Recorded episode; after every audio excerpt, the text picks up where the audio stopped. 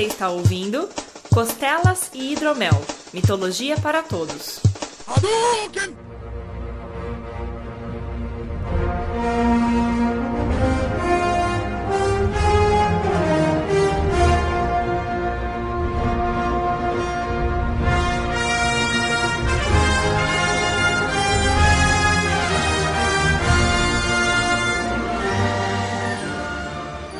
Saudações mitológicas, meus caros. Bem-vindos a mais um Costelas de Hidromel e, particularmente para esse, é o nosso 12 programa, não importa quando a gente gravou. Aqui é o Vertamate. Eu acho que o Hércules era o primeiro mercenário da história, porque o que ele tinha que limpar de merda dos outros era impressionante, cara. e, e, limpar as dele também, né? Também, cara. É legal isso, né? Tipo, ah, pra se salvar você tem que matar mais coisas. Pois é. Muitas coisas. Bom, aqui é o André Bach e eu achava que quem escreveu os 12 trabalhos de Hércules tinha sido Monteiro Lobato por um bom tempo na minha vida.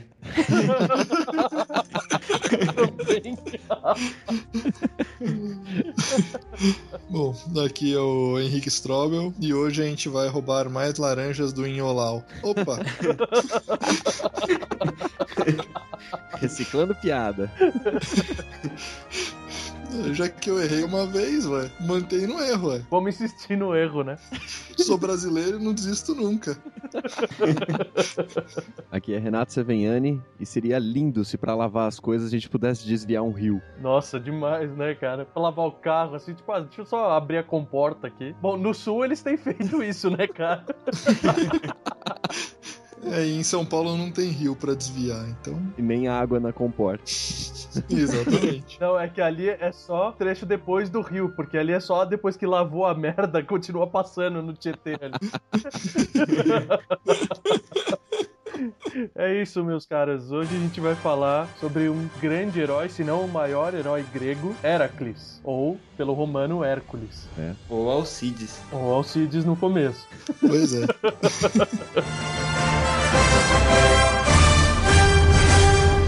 Tudo legal! O balacobaco, o senhor é bem forte.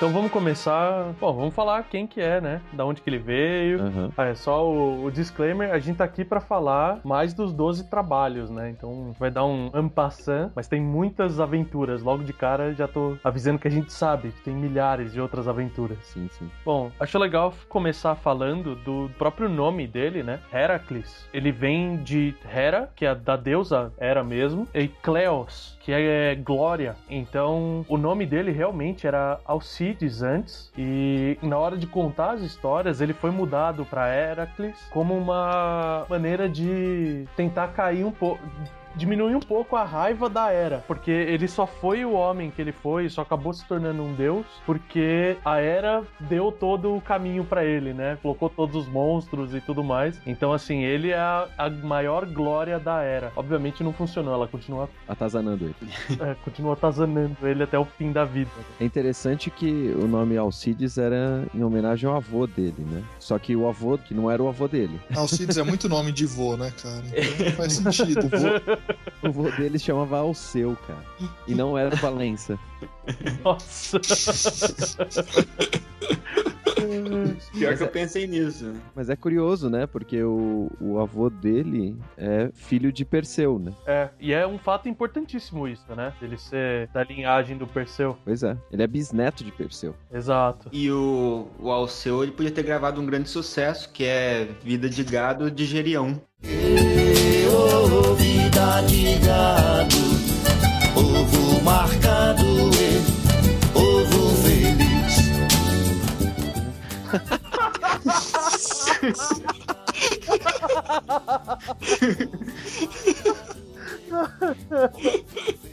Outra coisa interessante é que, ao mesmo tempo que ele era bisneto de Perseu, ele era meio irmão de Perseu, porque eles compartilham o mesmo pai, né? Isso é uma zoeira mesmo. Zoão deve vir de Zeus, né? Zus, zoão. Nossa. Tudo legal! O balacobaco, o senhor é bem forte. Zeus, né? Ele se apaixonou, aquelas paixonites que ele tinha de comer e ir embora. Entre outras. Bem raro, né? É, não, nem tinha, né? Mas pela mortal Alquimena. E ele tentou cortejar Alquimena e tal, e não conseguiu. Porque ela era casada com o anfitrião, que é o nome do marido dela, não é o cara que tava recebendo ele na casa, tá? Mas a origem do uso da palavra é dele. Mas é exatamente isso, né? Porque ele recebeu Zeus na casa dele. Então não quero ser um bom É. anfitrião. É, nunca seja um bom anfitrião, né? Então, Alquimena era casada com o anfitrião e era fiel a ele, né? Então o que, que Zeus faz? O anfitrião foi para uma guerra e quando a guerra estava acabando, Zeus observou como foi a guerra e quando ele viu que as tropas estavam voltando para casa, ele usou da divindade dele para já aparecer com a forma do anfitrião e chegou em casa um dia antes que o anfitrião verdadeiro Sacanagem. contando as histórias da guerra e era tudo, tipo, era fácil de acreditar porque ele tava falando a verdade, porque ele tinha observado como foi a guerra, né? Aham. Então ele veio, contou, a Alquimena realmente acreditou que era o anfitrião mesmo e se deitou com ele, né? Uma das versões que eu li falam que Zeus estava tão louco de desejo pela Al- Alquimena que ele mandou o Apolo deixar a carruagem dele presa durante sete noites. Então, assim, foi uma semana que se passou como se fosse uma noite só e ele mandando ver, né? Foi, fez o que ele tinha que fazer, aí amanheceu, ele foi embora e no dia seguinte o anfitrião verdadeiro chegou, né? Aham. também chegou querendo contar as histórias da guerra e a Alquimena virou pra ele e falou: Mas tu já me contou isso ontem. Mas eu cheguei hoje. Climão. Eles se deram conta que, como Zeus já tinha cortejado ela, que devia ser Zeus naquela forma. Bom, Deus é Deus, né? Você não pode ir contra. Você pode, não dá muito certo. É verdade. A Alquimena foi lá e recebeu o marido dela também. Puxa. E aconteceu o que eles chamam de superfecundação heteropaternal. Vixe. Nossa. E eu fui atrás e isso realmente é possível de acontecer. Sim. que é a mulher soltar dois óvulos e ter relação com dois homens e serem gêmeos de pais diferentes. É, tipo gêmeos que não são do mesmo óvulo e por um acaso são. Bivitelínicos. É bitelínico, só que como tem uma paulada de espermatozoide rolando lá, os dois, né? Então, Paulada de espermatozoide. termo Piada pronta. científico, né? Coletivo de espermatozoide é paulada agora. então, assim, a Alquimena ficou grávida de gêmeos, né? Sendo que o Alcides era filho do Zeus e o Iphicles, que era o outro menino, era filho do anfitrião mesmo. Aham. Aí, o que que aconteceu, né? Hera ficou puta da vida, porque o Zeus começou a se gabar de ter tido essa relação, e principalmente quando ele viu que a gravidez que tinha gerado, né? Porque não era uma coisa tão comum assim. E O Zeus tinha relação com um monte de, não só de, de mulheres, mas um monte de coisas, né? Aham. Qualquer buraquinho tá valendo ali. É, ele ficou feliz quando ele descobriu que ia ter mais um filho e tal, e ficava se gabando disso no Olimpo. Então, quando tava pra nascer, a Hera conversou com a deusa da discórdia pra enganar os Zeus. E ela fez um, tipo um pó, alguma coisa assim, uma, uma nuvem que confundiu os Zeus e fez Zeus prometer, jurar perante todo mundo, né? Inclusive perante o rio Styx, que é a, a gente já falou num outro cast que é uma titã, além de ser o rio que liga o mundo com o, com o submundo, ainda é um, uma titã onde os deuses faziam seus juramentos para eles não poderem ser quebrados. Aham. E fez o juramento de que o próximo filho da linhagem de Perseu que nascesse ia ser o grande rei da Grécia, principalmente da parte continental, né? Aí Zeus, pensando, ah, meu filho vai nascer, ele, exatamente por chamar Alcides, ele é da linhagem de Perseu e tudo mais. É lógico, né? E jurou. Só que o que, que acontece? Tinha uma outra mulher que também era, tipo, longínquamente relacionada com Perseu, né? Num desses casos, e tava grávida do Euristeu. Aham. Aí o que, que a Hera fez? Ela tentou primeiro ma- matar Alquimena, chamando a deusa Ilítia, que é a deusa do parto, né? A deusa do nascimento.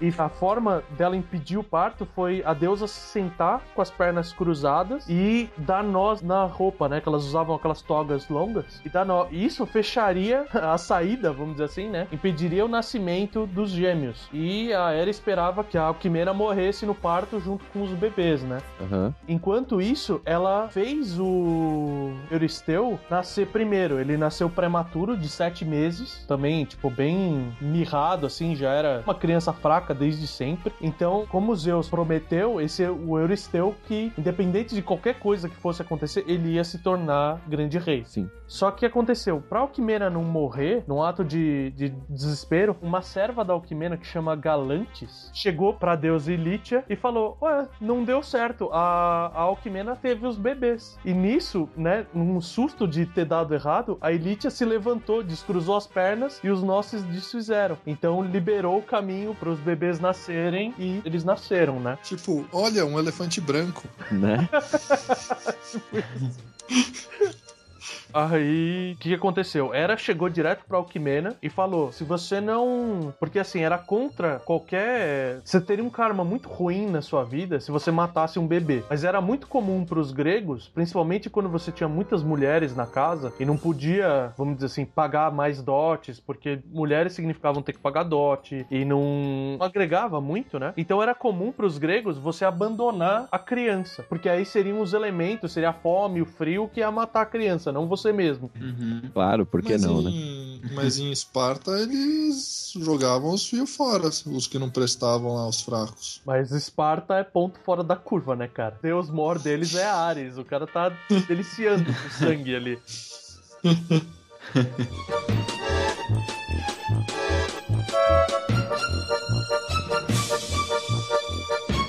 Então, assim, Hera chegou e falou: ó, você vai ter que abandonar o Alcides, né? Aham. E eu vou parar de te chamar de Alcides, senão eu vou ficar irritado.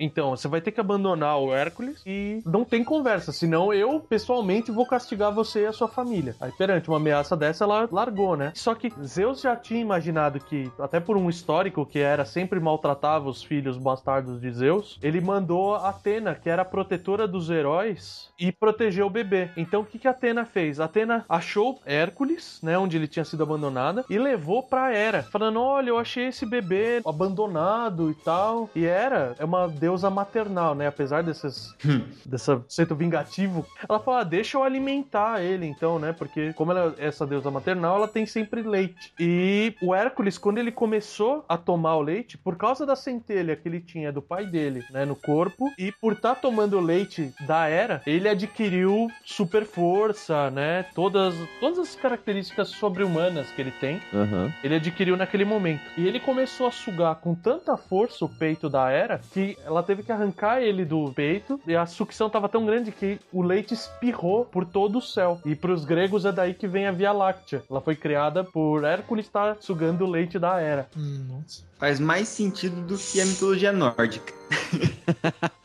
Muitas coisas fazem mais sentido que a mitologia nórdica. Só porque a vaca tava amamentando um gigante lá do outro lado do cosmos, assim. É, então, é um pouco mais abstrato.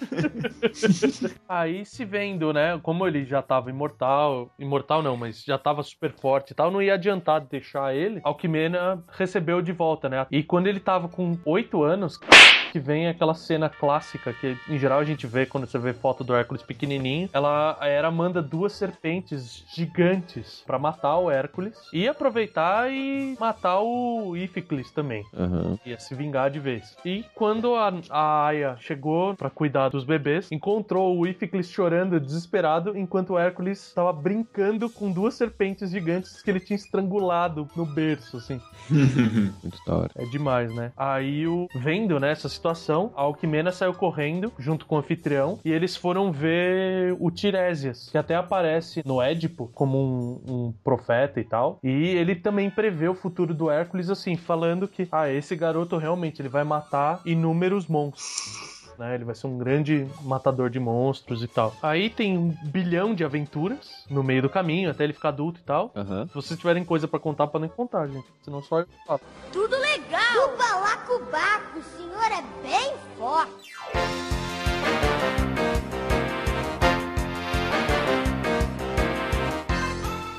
Eu tenho algumas coisas que eu anotei aqui que eu achei curiosas, digamos assim. Primeira coisa, fatos de bibliografia. Digamos assim. Os relatos mais antigos que se tem sobre Hércules era que eram pequenas descrições na Ilíada e na Teogônia, e que os manuscritos que contam essa parte dos Doze Trabalhos e todas as aventuras dele com os outros monstros, etc., são relatos escritos posteriormente, então não são os relatos originais. Então eles já devem ter sofrido diversas alterações e eles datam do, do século II, que foram escritos por Pseudo Apolodoro. Pseudo Apolodoro, cara. É, então é mais uma daquelas coisas que, tipo, tem uma origem documental, mas que ela é extremamente fraca e que deve ter sido mudada um milhão de vezes. Uhum. Até dá para saber que foi mudado porque a ordem dos trabalhos muda de fonte para fonte também, né? É, isso é verdade. Aliás, eu tenho até um, um dos lugares que eu li que falava assim que eles estavam fazendo um templo dedicado a Hércules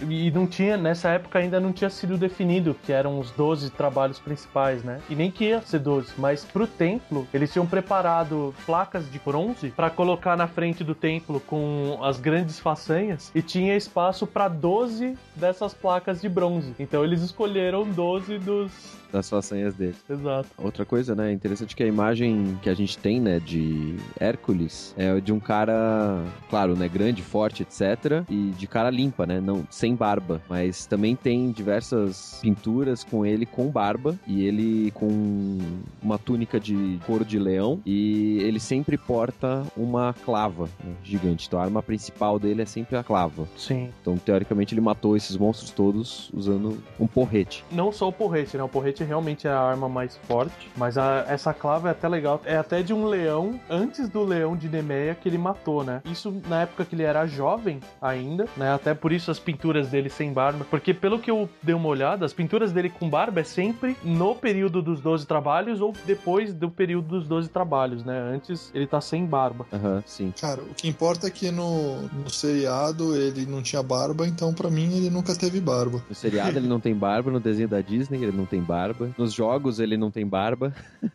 Mas esse conto que você estava falando do leão é, é, é, o que eu achei como referência sendo a primeira missão dele, digamos assim. É, eu achei como esse tipo de referência também. Na Téspia, né? O que eu achei é que ele falou que era, na, era uma região da Beócia e que o, o líder do lugar lá era o Téspio. Então provavelmente deve ter mudado de nome nas referências aí, mas deve ser a mesma coisa. E que ele caçou o leão por 50 dias. Só que assim, é muita mamata. Porque esses 50 dias, todas as noites desses 50 dias, o seu anfitrião, que era o Téspio, não o pai dele, o Téspio, enviava uma das 50 filhas dele para a cama do Hércules, porque ele queria que a sua prole fosse tão forte quanto Hércules.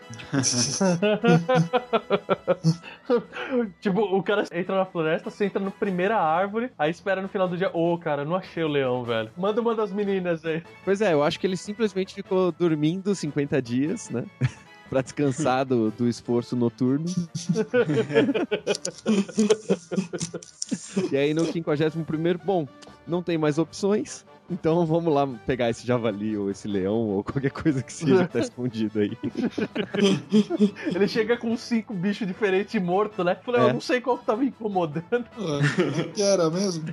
Mas esse leão, ele não é qualquer coisa também. Ele é filho da quimera. Ah, tá. Não era um leão comum. Eu não tinha achado essa diferente. Ele não tinha arma nessa época, né? Pra enfrentar a besta. Então ele procurou a, a oliveira mais resistente e tal. A madeira mais dura. E as pessoas não conseguiam cortar ela, né? Os os lenhadores não conseguiam. E ele, com uma mão, arrancou a árvore inteira do chão, quebrou os galhos da ponta e fez um porrete com o tronco principal da árvore.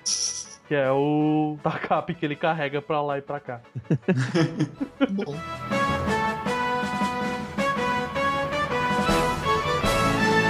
O contraponto é que quando ele voltou dessa missão de matar esse leão aí, e ele retornou para Tebas, ele ajudou ao ao pessoal de Tebas a impedir que o rei Erdino de Orcomeno recolhesse tributos que estavam sendo pagos periodicamente por Tebas. E nessa batalha, onde eles impediram uh, esse pagamento de tributos, o pai dele morreu, o anfitrião. Ele morre nessa, nessa batalha. Uhum. E aí, a última coisa que eu tenho para na lista aqui, antes dos 12 trabalhos, é que na literatura foram escritas três tragédias gregas, que tem Hércules como personagem personagem e que Agatha Christie baseou o, o livro dela é, nos 12 trabalhos e fez os 12 trabalhos policiais. Ah, que legal, eu não sabia disso. Não, só, também não. Bacana. Bom, já que estão multimídia aí, Aham. é, tem um filme do Hércules que ele também tem barba, que chama As Façanhas de Hércules de 1958. Nossa. E esse é bem antigo e é adaptado, na verdade, de um poema. E que não é adaptado das obras né, originais, digamos assim. Aham. Enfim, o filme parece uma porcaria, eu não assisti, mas eu assisti. mas o que eu assisti É de 58, ele, deve, ele tem uma grande chance de ser uma porcaria, né? é o que eu assisti foi a reedição dele no Telaclass como As Bombas de Hércules. Nossa! Nossa, velho. E esse é bom. Esse é tão ruim que é bom, né? E daí, nessa mudança também de mídia, é, sobre a minha entrada, inclusive, é, o, primeiro contato que eu tive com o trabalho, dos trabalhos de Hércules foi com o livro do Monteiro Lobato, né? É, minha mãe tinha a coleção dos livros de quando ela era mais nova, inclusive. E aí, depois, era um, um livro que desde pequenininho meus pais liam tal, eu comecei a, a ouvir as histórias. Então, por isso que eu marquei bastante de lá, né? E é engraçado que rola uns negócios meio paradoxais lá, assim, é, de quase uma viagem no tempo, assim, porque eles vão, o, a turma lá do sítio do Pica-Pau Amarelo vai pra Grécia, digamos assim, e aí ele, eles encontram na parte da, do, do, do embate do Hércules com o leão de Nemeia, né? Eles fogem do leão e eles assistem o combate, e o Hércules não consegue matar o leão com nenhuma arma, depois vocês vão con- conversar sobre isso, né? E depois ele que é- eles que sugerem pro Hércules sufocar o leão porque eles tinham lido na mitologia que o Hércules sufocava o leão. né? Então fica um troço meio o que veio primeiro, né? O legal dessa versão é que assim, a... o Hércules ele tem uma, uma parcela de ajuda do Hermes e da Atena durante os 12 trabalhos, até pra essa questão, porque ele era meio brutamontes e tal. Ele era uma pessoa inteligente, né? Um guerreiro, tipo, pra batalhas e tal, pra estabelecer estratégias, ele era inteligente, mas no, no geral ele era meio brutão, meio turrão assim. Então eles substituíram, né? No, no Monteiro Lobato substituiu essa parte toda intelectual, tudo que era voltado pra inteligência e tal, era principalmente a Emília que surgia, né, Pra ajudar e dar sugestões. E é incrivelmente mais fiel do que, assim, outras obras adaptadas, tipo, pra, pra público infantil, né? Por exemplo, como o Hércules da Disney, né? Nossa, nem se fala. Distorce totalmente a história. E Monteiro Lobato, apesar de, lógico, né, dar, dar aquela adaptada para o público infantil, mas aí, em, em questão de divindades, até mesmo a parte de, de adultério ali é abordada, né, do que acontece e tudo mais ali. É diferente da Disney, que é bem modificado, né? Sim, é assim mesmo. Tudo legal! O balacobaco, o senhor é bem forte.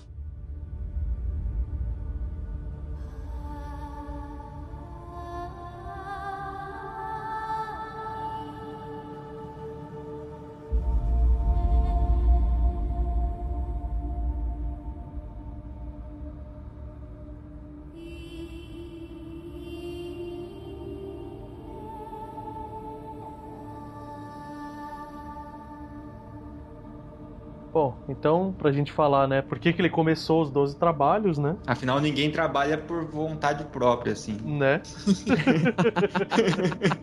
o tempo foi passando, ele foi ficando famoso e tal. Ele se casou com a Megara e teve três filhos. E tava vivendo bem, tava vivendo feliz, até que Hera não suportou mais ele tá bem de vida e deixou ele insano, né? Fez uma, um feitiço lá pra ele ficar insano, no qual ele viu a esposa e os três filhos como monstros que estavam invadindo a casa dele. Então a maior parte da literatura que eu li fala que ele, com as próprias mãos, matou a esposa e, o- e os filhos, ou seja, ele foi na porrada mesmo. E o feitiço era feito pra quando ele terminasse de matar a esposa e os filhos, o feitiço passasse. Então, tipo, ele volta assim, na... às vezes algumas falaram que é a esposa que ele tem nos braços, outra ele fala que é o filho mais novo dele, o caçula, e ele fica desesperado, né? Então, ele sem saber o que fazer, porque era um, uma grande sacrilégio, né? Uma mancha no seu karma gigante, você ter matado não só crianças, mas você matou a sua própria família. Ele vai até o oráculo de Delfos, Ele fez merda e quis arrumar indo perguntar pro cara que faz todo mundo fazer merda, é isso? Então, ele vai perguntar, só que o que ele não sabia é que quando ele chegou lá, o oráculo de Delfos é um oráculo de Apolo. Mas quando o Hércules chegou ali, a Hera virou pro Zeus e falou: segura o Apolo aí, porque ele não vai controlar o, oráculo hoje. E ela mesmo desceu pra falar no ouvido da Pitya. Ah, eu achei achei que esse oráculo ali era, era a cupincha dela já. Tem tantas versões assim, pode ser. Mas Loves Fora foi a era que chegou lá e cochichou e falou: olha, melhor maneira é você ir servir o, o rei Euristeu, e seu primo distante, né? Durante três anos. E é assim que ele vai. E você tem que obedecer todos os os comandos dele. Então ele vai, né? Ele vai até o,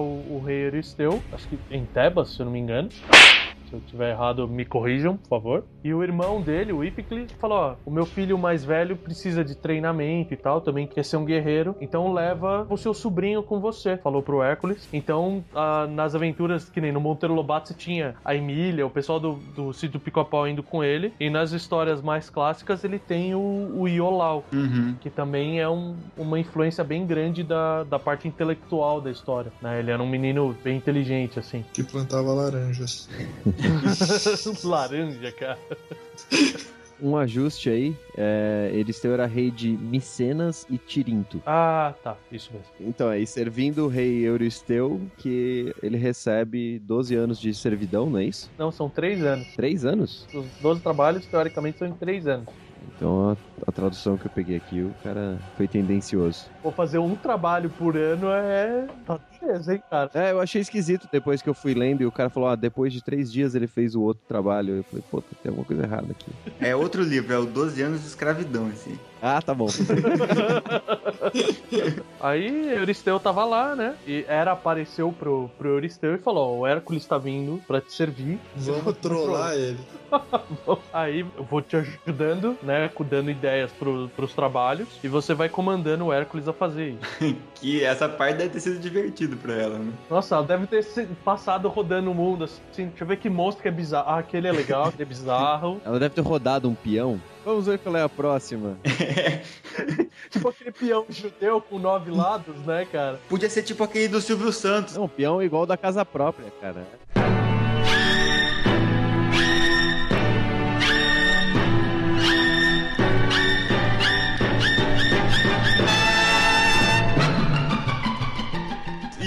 Isso!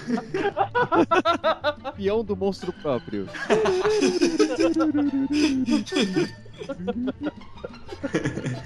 Sensacional, cara.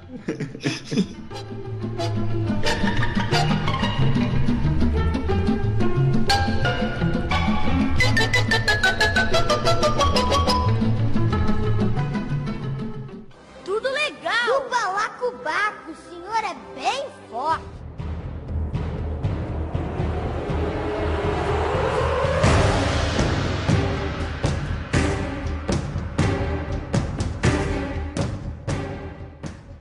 Primeiro trabalho, né? Hércules chegou em Micenas numa noite, né? Primeiro que Euristeu já se mostrou o covarde que ele é, porque ele, tipo, quando ele chegou pra receber o Hércules, ele se amedrontou muito e tal. Ele não conseguia pensar num castigo, né? Por isso que era vem pra ele num sonho e fala: ah, tem um leão em Nemeia que tá matando não só o gado, mas os, o- as pessoas daquela região e tal. É uma região meio de tanto de floresta quanto um pouco montanhosa. E você vai mandar o Hércules matar esse leão e trazer a pele dele como prova, né? Aí o, o Euristeu no sonho até questiona, fala, ah, mas ele já matou um leão e tal. E ela fala, não, mas esse é invulnerável, esse, esse não é qualquer leão. Isso é power. Esse, esse é o leão. Então ele manda e o Hércules sai, né? Pra matar o leão de Nemé. Ele tá munido no começo dessa jornada com um arco que Atena dá pra ele. Então é um arco forjado por Hefesto, que não, teoricamente não quebra a corda nem nada. As lanças, que também, tipo, são, são lanças feitas de, de madeiras de árvores especiais. Então são excelentes lanças. E a clava,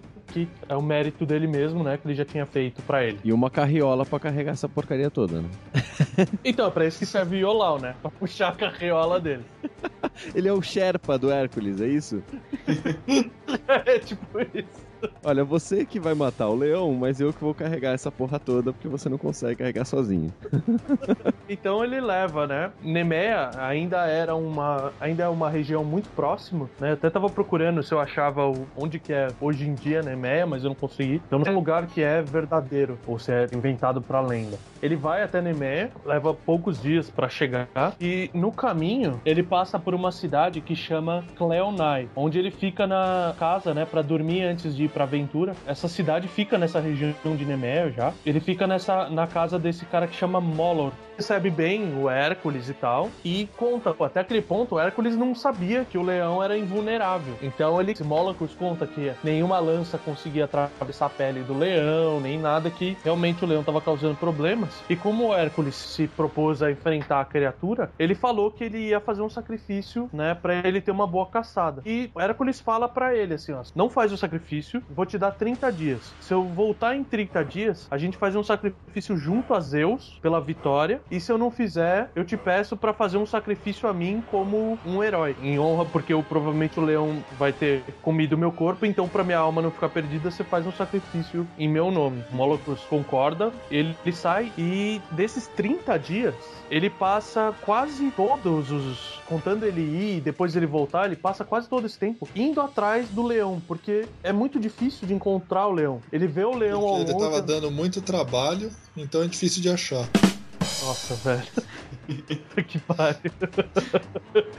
Então, ele via o leão ao longe, ele escutava os rugidos do leão, até que ele acha efetivamente uma trilha mais, mais recente e começa a seguir e vê que o leão tá na boca de uma caverna. Ele vê o leão entrando, ele fala: ah, "Vou esperar quando tiver anoitecendo que o leão vai sair, eu vou pegar ele de surpresa com a minha clava e, e mato o leão, porque se flechas e lança não funcionam, eu vou usar a minha clava, né? Que eu não preciso cortar a pele dele". Aí, naquela noite, ele fica esperando, esperando, anoitece e no meio da noite ele escuta o rugido do leão, tipo, e escuta numa direção que não tem nada a ver com a caverna. Então ele se dá estranho aquilo e começa a rondar e vê que a toca do leão tinha, tinha duas entradas. Então ele sela uma e fica esperando, porque ele viu o leão entrando por uma, então ele imaginou que o leão ia entrar por ali de novo. Então o que, que ele faz? Ele sela a outra entrada e fica esperando o leão entrar. Quando o leão entra, ele vê, ele corre pra entrada que ele tinha bloqueado e vê que o leão tá tentando derrubar ela. Nisso, ele sai correndo e tenta bater no leão com a clava. A clava não funciona, ela só não quebra porque ela é dessa oliveira super poda e tal, e não consegue matar o leão. Não adianta ele bater e, o- e ele acaba tendo que fugir pra não ser morto, né? Porque o leão já tava atacando de volta. O leão derruba o bloqueio que ele fez e libera a entrada da caverna. Aí ele fala: ah, eu preciso de uma outra maneira, e ele fica pensando até que ele se dá conta que ele pode tentar enforcar o leão Não tem a Emília. é, não tem a Emília falando pra ele, mas ele fala que já que a arma nenhuma funciona, o corpo dele vai ter que dar conta. Então ele vai lutar com o leão na mão. Só que pra ter a, a vantagem sobre a fera, ele faz assim, ele tampa de novo, só que dessa vez,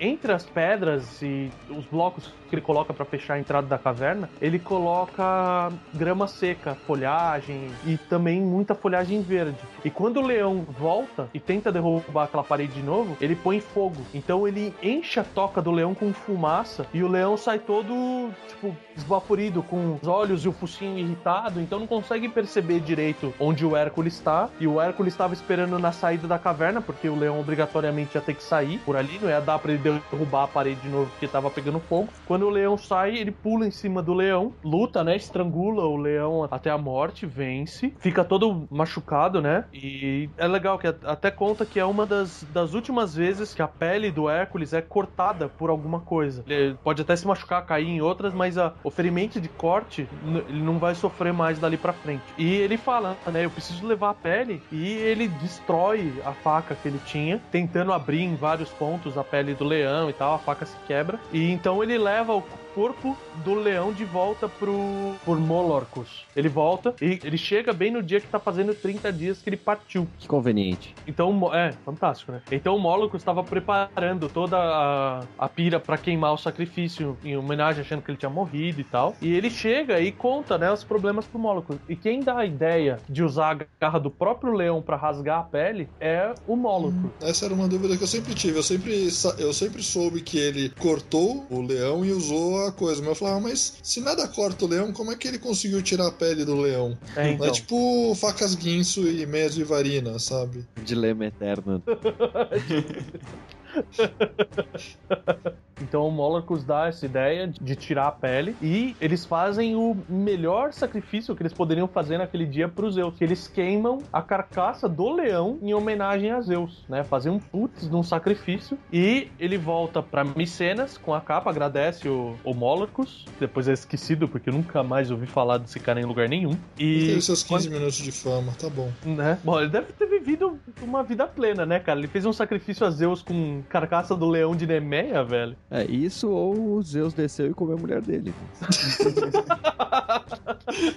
E uma coisa não impede a outra. Não. Uma coisa não significa nada, né? Perto da outra. Exatamente. Então, aí ele volta pra Micenas com a pele, né? Ele já veste a pele, que é até por isso que ele não, teoricamente, ele não sofre mais cortes, porque ele tá sempre vestindo a pele do leão. Mas aí, cara, se ele tá sempre vestindo a pele do leão, ele deveria estar vestido igual um pijama, né? né? Tipo, ele entra pela cabeça, tá ligado? Coloca um braço em cada pata da frente, uma perna em cada pata de trás, vai E andando. a cabeça no meio da boca, né? Assim. É, Mas a, cabe- a cabeça no meio da boca é verdade. Vários desenhos das aquelas urnas antigas, ele tá com a cabeça no meio da boca do leão mesmo, Uhum. A cabeça parece o Voltron, né, cara? né? Eu, eu pensei mais que ele ia ficar parecendo o- a fantasia daquele filme do Mágico de Oz antigo, do leão covarde, sabe? Cosplay de leão do Nemeia. Então, ele vestido com o pijama de leão dele fica tão aterrorizante ou tão bizarro que o quando ele chega pra falar que tinha conseguido, o Euristeu se sente tão aterrorizado, que ele faz duas coisas. A primeira é, ele proíbe o Hércules de entrar na cidade. Hércules é banido de Micenas. E quem vai falar com ele é sempre um, um arauto. Que, que é, um, é um nome. Eu estava procurando o nome, eu não achei, mas eu lembro de ter lido antigamente que o, o nome do desse arauto dele remete a, a merda, remete a fezes, sabe? É um nome que. É, um nome que é baseado nisso. É tipo Crópolo ou alguma coisa assim. o ok. nome do cara. É o cara que vem dar uma notícia, é o merdeiro. e, e a segunda coisa que ele faz é mandar construir um jarro de cobre com a parede super larga e enterrar esse jarro dois terços no chão. Pra sempre que o Hércules estiver perto da cidade, o Euristeu se enfiava dentro daquele jarro pra guardar e, e, tipo, ficar protegido do Hércules enquanto ele tava por perto, assim. Nossa, velho. Ficava dentro do vaso. Ficava, tipo, o cara se enfia na privada, basicamente. Tipo, o tipo um manda-chuva na lata de lixo, assim. O Chaves no barril. E daí veio a, a frase de se cagou de medo, né? No vaso. No local propício. Pelo menos, né? Pensei numa outra coisa aqui enquanto estava explicando do. Então, a gente tava falando do pijama dele. A próxima pessoa a fazer isso foi a avó da Chapeuzinho, né, cara? Só que ela esqueceu de matar o lobo, né? Ela dependeu de ajuda do caçador pra matar o lobo, né? Mas ela tava lá de pijama já. Ela se vestiu antes de matar. Tudo legal! O balacobaco, o senhor é bem forte.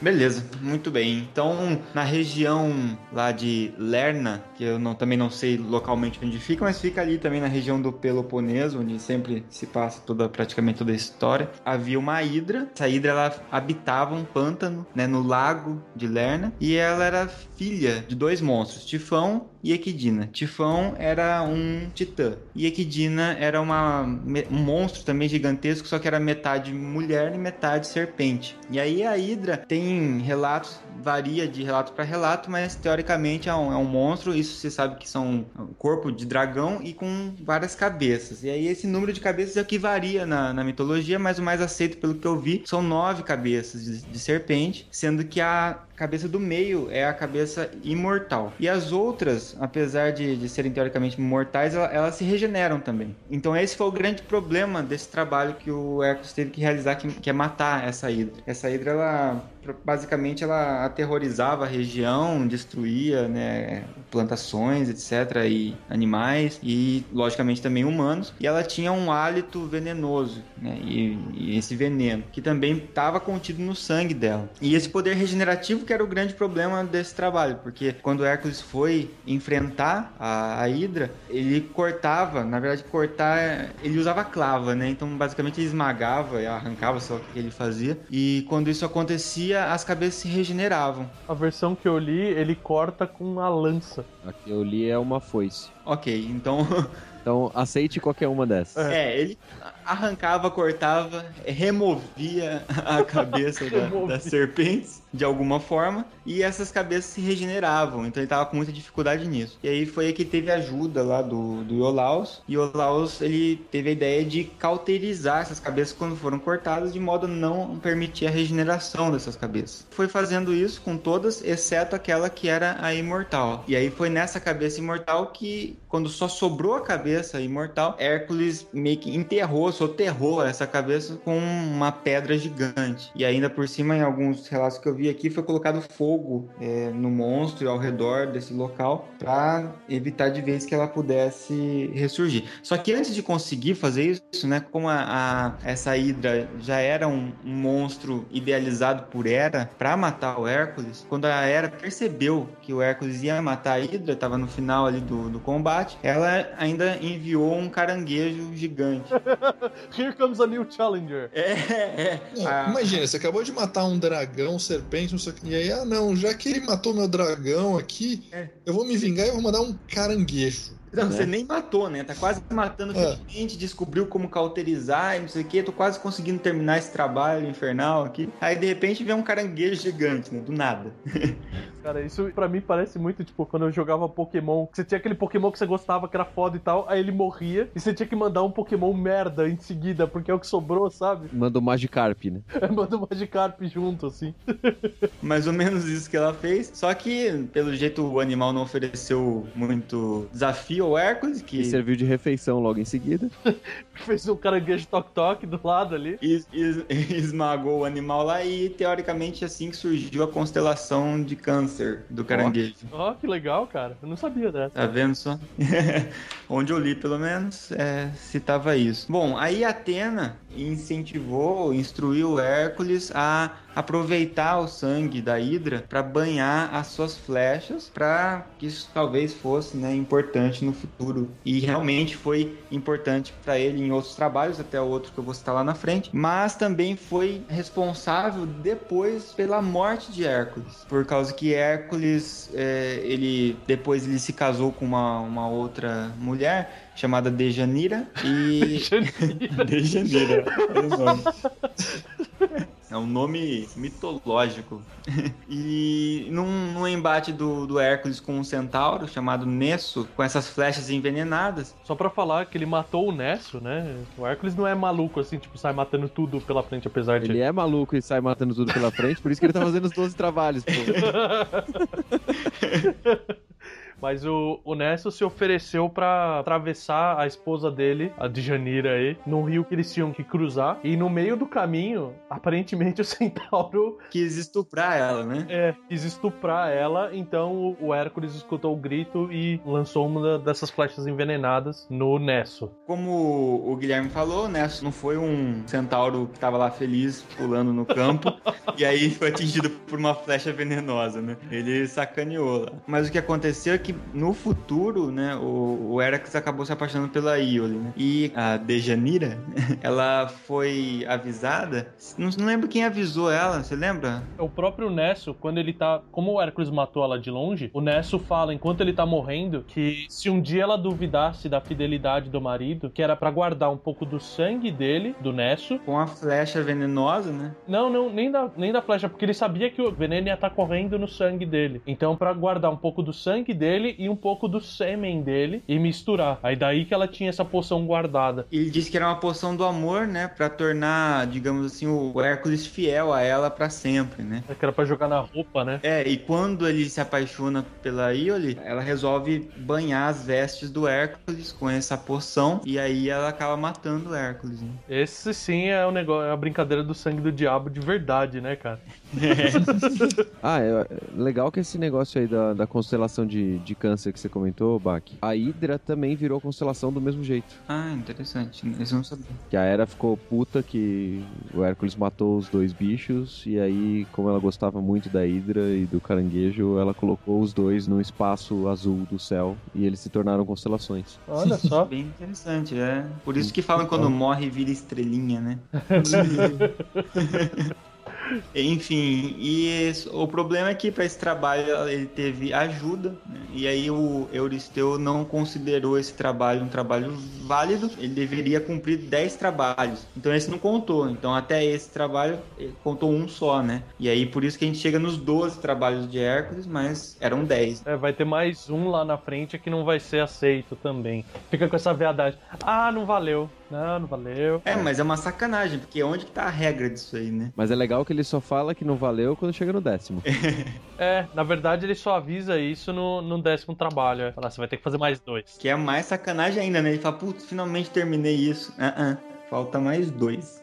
Ele fala, rodada bônus, super monstros. Aí ele abre uma outra roda da fortuna, assim, pra, pra ele rodar, né?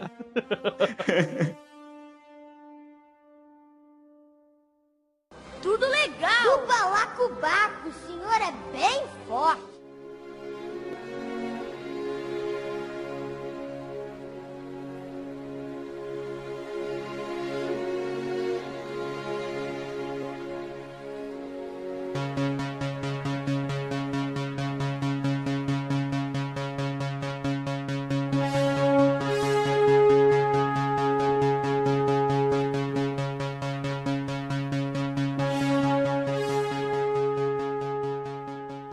Terceiro trabalho, ele tinha que correr atrás da Corsa de Serineia.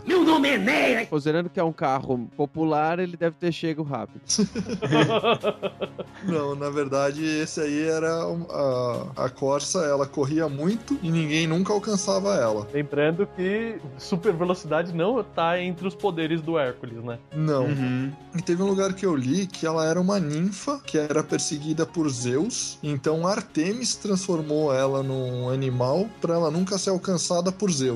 Por isso que ela fica, que ela é sagrada, né, pra Artemis. E ela tinha que ser trazida com vida, sem flechas, não podia atirar em ninguém, não podia, não podia machucar ela, não podia fazer nada, tinha que trazer ela inteira. E bom, essa Corsa também tinha chifre de ouro e pé de bronze. Então era um bicho especial também, não era só uma Corsa, que é um é um viado. Fiado. É, não, é um animal. Com esse sapatinho de bronze, essa galhada dourada na cabeça. Se ela, se ela morresse e era quisesse transformar ela em estrela, ela virava purpurina, é isso?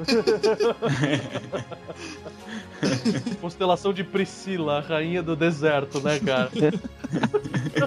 Bom, voltando, né?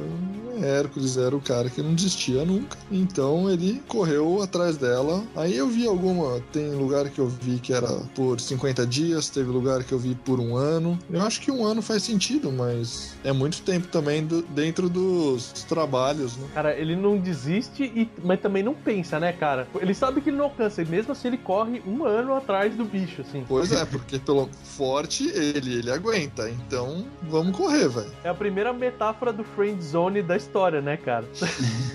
Ele serviu de inspiração pra Forrest Gump, cara. É isso que eu falo. E por isso que ele ficou com barba. ah, foi nesse ponto. Olha só.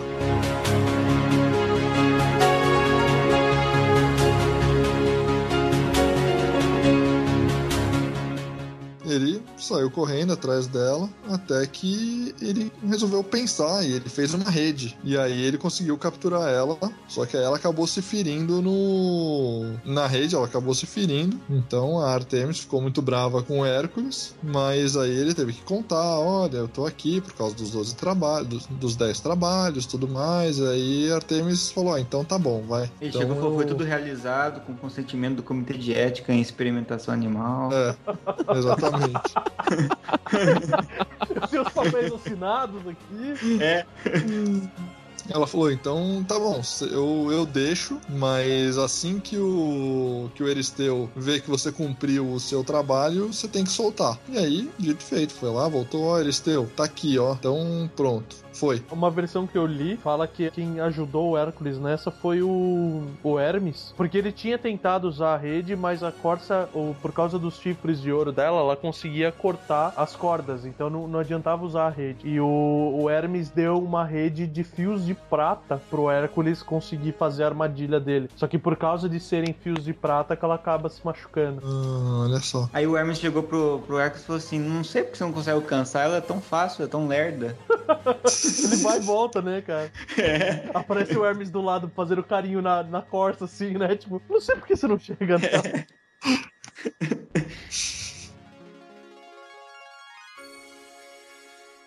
Tudo legal! O balacobaco, o senhor é bem forte.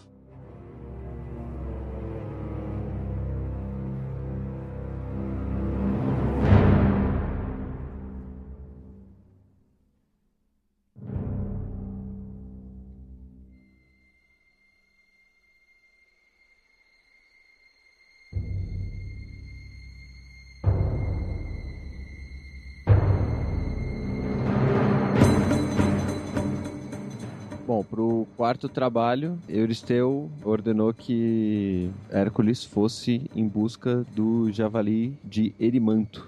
Erimanto era um, é uma montanha na Grécia, né? Então é um javali daquela região ali. E aí, no caminho, né, para Erimanto, o Hércules visitou um amigo dele, que era um centauro chamado Folos. Ainda bem que não era o Falos, né? Exato.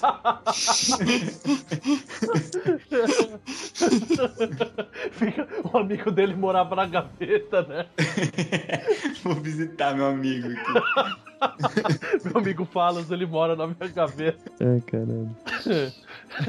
Bom, e aí, beleza, foi recebido lá pelo Folos tal, não sei o que, e eles foram jantar. Nesse jantar, Hércules convenceu Folos a abrir um jarro de vinho. O problema é que ele teve que ter uma, uma certa artimanha ali para conseguir convencer, porque o jarro de vinho que ele tinha ali era o único jarro de vinho que ele tinha, e ele era um jarro dado por Dionísio. Era um belo vinho, então. É, é o melhor vinho. né? O melhor vinho do mundo. Bom, de qualquer forma, ele conseguiu convencer e tal. Só que na hora que eles abriram o jarro, o cheiro desse vinho era tão inebriante, né? Tão atraente, digamos assim, que outros centauros da região foram atraídos por- pelo odor do vinho. Caraca, é feito à base de feromônio de égua, né, cara? O vinho. Pois é. E eles foram lá pra também beber vinho. Ó, estamos aqui, sentimos o cheiro do vinho aí, é bom esse negócio, queremos um pouco. Só que, assim, esse vinho era um vinho muito forte. Então ele tinha que ser tomado é, com água. E eles não fizeram isso e ficaram bêbados até cair, assim. Beber, cair e levantar. Ah, vá, vai falar que o Hércules ficou triloco. Ah, não creio. Não, não, os centauros, todos os centauros. E por eles terem ficado trilocos de, de álcool, eles beberam, caíram e na hora que eles levantaram, eles atacaram o Hércules. É lógico, né? Eu tô tão bêbado que. Briga de bar, briga de bar. então, se defendendo dos centauros, é, Hércules começou a atirar é, com o arco as flechas envenenadas. E aí ele, além de ter matado alguns centauros, esses outros que sobreviveram fugiram. E eles foram se refugiar na casa de. Eu posso estar errando o nome agora, mas é Kiron, é isso? Kiron, o Kiron. É o centauro que eu falei no cast passado, que era um grande mestre. Isso. Então, porque Kiron era um titã em forma de centauro. E eles foram se refugiar na casa de- desse, desse centauro gigante, basicamente. Há versões da história que contam que Kiron também estava na briga e que ele foi atingido por uma das flechas envenenadas e que, por esse motivo, lá pra frente, ele se sacrifica pra ficar no lugar do Teseu, acho que é, né? S- Sendo comido pelos corvos. Não, do, o Prometeus. Mas essa história não entra nesse cast. Vamos, pro, vamos pra frente. Aí o que acontece é que, por, pelo poder das flechas, né? O Folos ficou curioso por que, que aquelas flechas tinham funcionado tão bem contra os Porque ele não sabia que elas estavam envenenadas, né? Aí ele pegou uma dessas flechas na mão pra dar uma olhada e ela escorregou da mão dele e acertou o pé. Então ele foi envenenado. Puta que pariu. Os arqueiros dessa época são foda. O Eros também deu tiro no pé, tá? A galera não consegue usar a flecha, velho. a arma é muito perigosa. Pois é. Eu só não descobri o que aconteceu com esse cara, tá? Mas pelo visto não é importante pro trabalho. Ele só Morreu, fala né, cara? monte de coisa. É, se até o tá do morreu encostando nesse negócio, qualquer um morreu, né? Com certeza Pois ele é. morreu, né?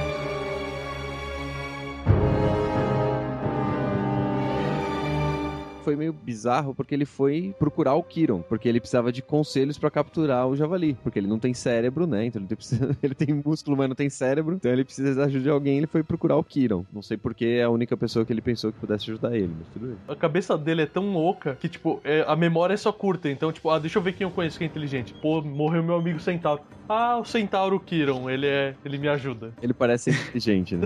A Parece um memória cara- associativa, né? Só existe isso. Bom, aí ele vai lá falar com o Kiron, que por algum motivo não tenta matar o Hércules, né? Porque ele matou um monte de centauro. É. E ele aconselha que o javali seja preso na neve. Então o Hércules vai lá, encontra o javali e começa a, digamos assim, pastorear o javali, né? Assustando o javali para que ele vá na direção da parte nevada. E quando ele entra na parte nevada, por conta da neve ser pesada e fofa, etc., o javali acaba ficando preso. Ele não consegue mais andar. Catolado. Fica atolado na neve, exato. Tenho só um adendo pra mostrar o quão grande o javali era que o Hércules, a fonte que eu li, falava que ele não teve problema nenhum de achar o javali, porque tinha era essa região aí que ele, ele foi afastando pra onde era mais montanhoso com neve. E antes, tipo, nas árvores assim, tipo, a referência que o texto fazia é como se tivesse passado um tanque de guerra, tipo, no caminho assim, sabe? Tipo, a trilha de destruição que o javali causava era absurdamente grande. Nossa, mas é muito absurdo as coisas que eles colocam, cara. É, o mais da hora é que você vai ver os desenhos e o Hércules carrega ele em cima da cabeça e é do mesmo tamanho do Hércules, né? Mas tudo bem. É, tipo, É. É. Às vezes ele viu por cima da- das coisas e viu o rastro de destruição e era tipo moitinhas, né? Tipo, é. árvore de amora, sei lá. mas amor, isso aqui Na horta do carinha lá. Olha a trilha de destruição que o Javali fez na minha fazenda. É uma fazenda de cenouras, assim, né? Mas ele tinha que levar vivo, né? Esse bicho. É, mas ele conseguiu prender ele na neve, etc. Então ele arrasta o javali de volta pra Micena, perante ao Euristeu. Bota na coleira e leva, né? Não, que ficou com medo do javali, se escondeu dentro do vaso. E falou assim: tira essa porra daqui, eu não quero mais ver esse javali, não. Manda Já embora. vi que você conseguiu, já vi, já vi. Pronto. Tá bom, tá bom. Esse eu aceito, esse eu aceito. É, trabalho 4 concluído. Pois é, está valendo, está valendo, vai pra frente.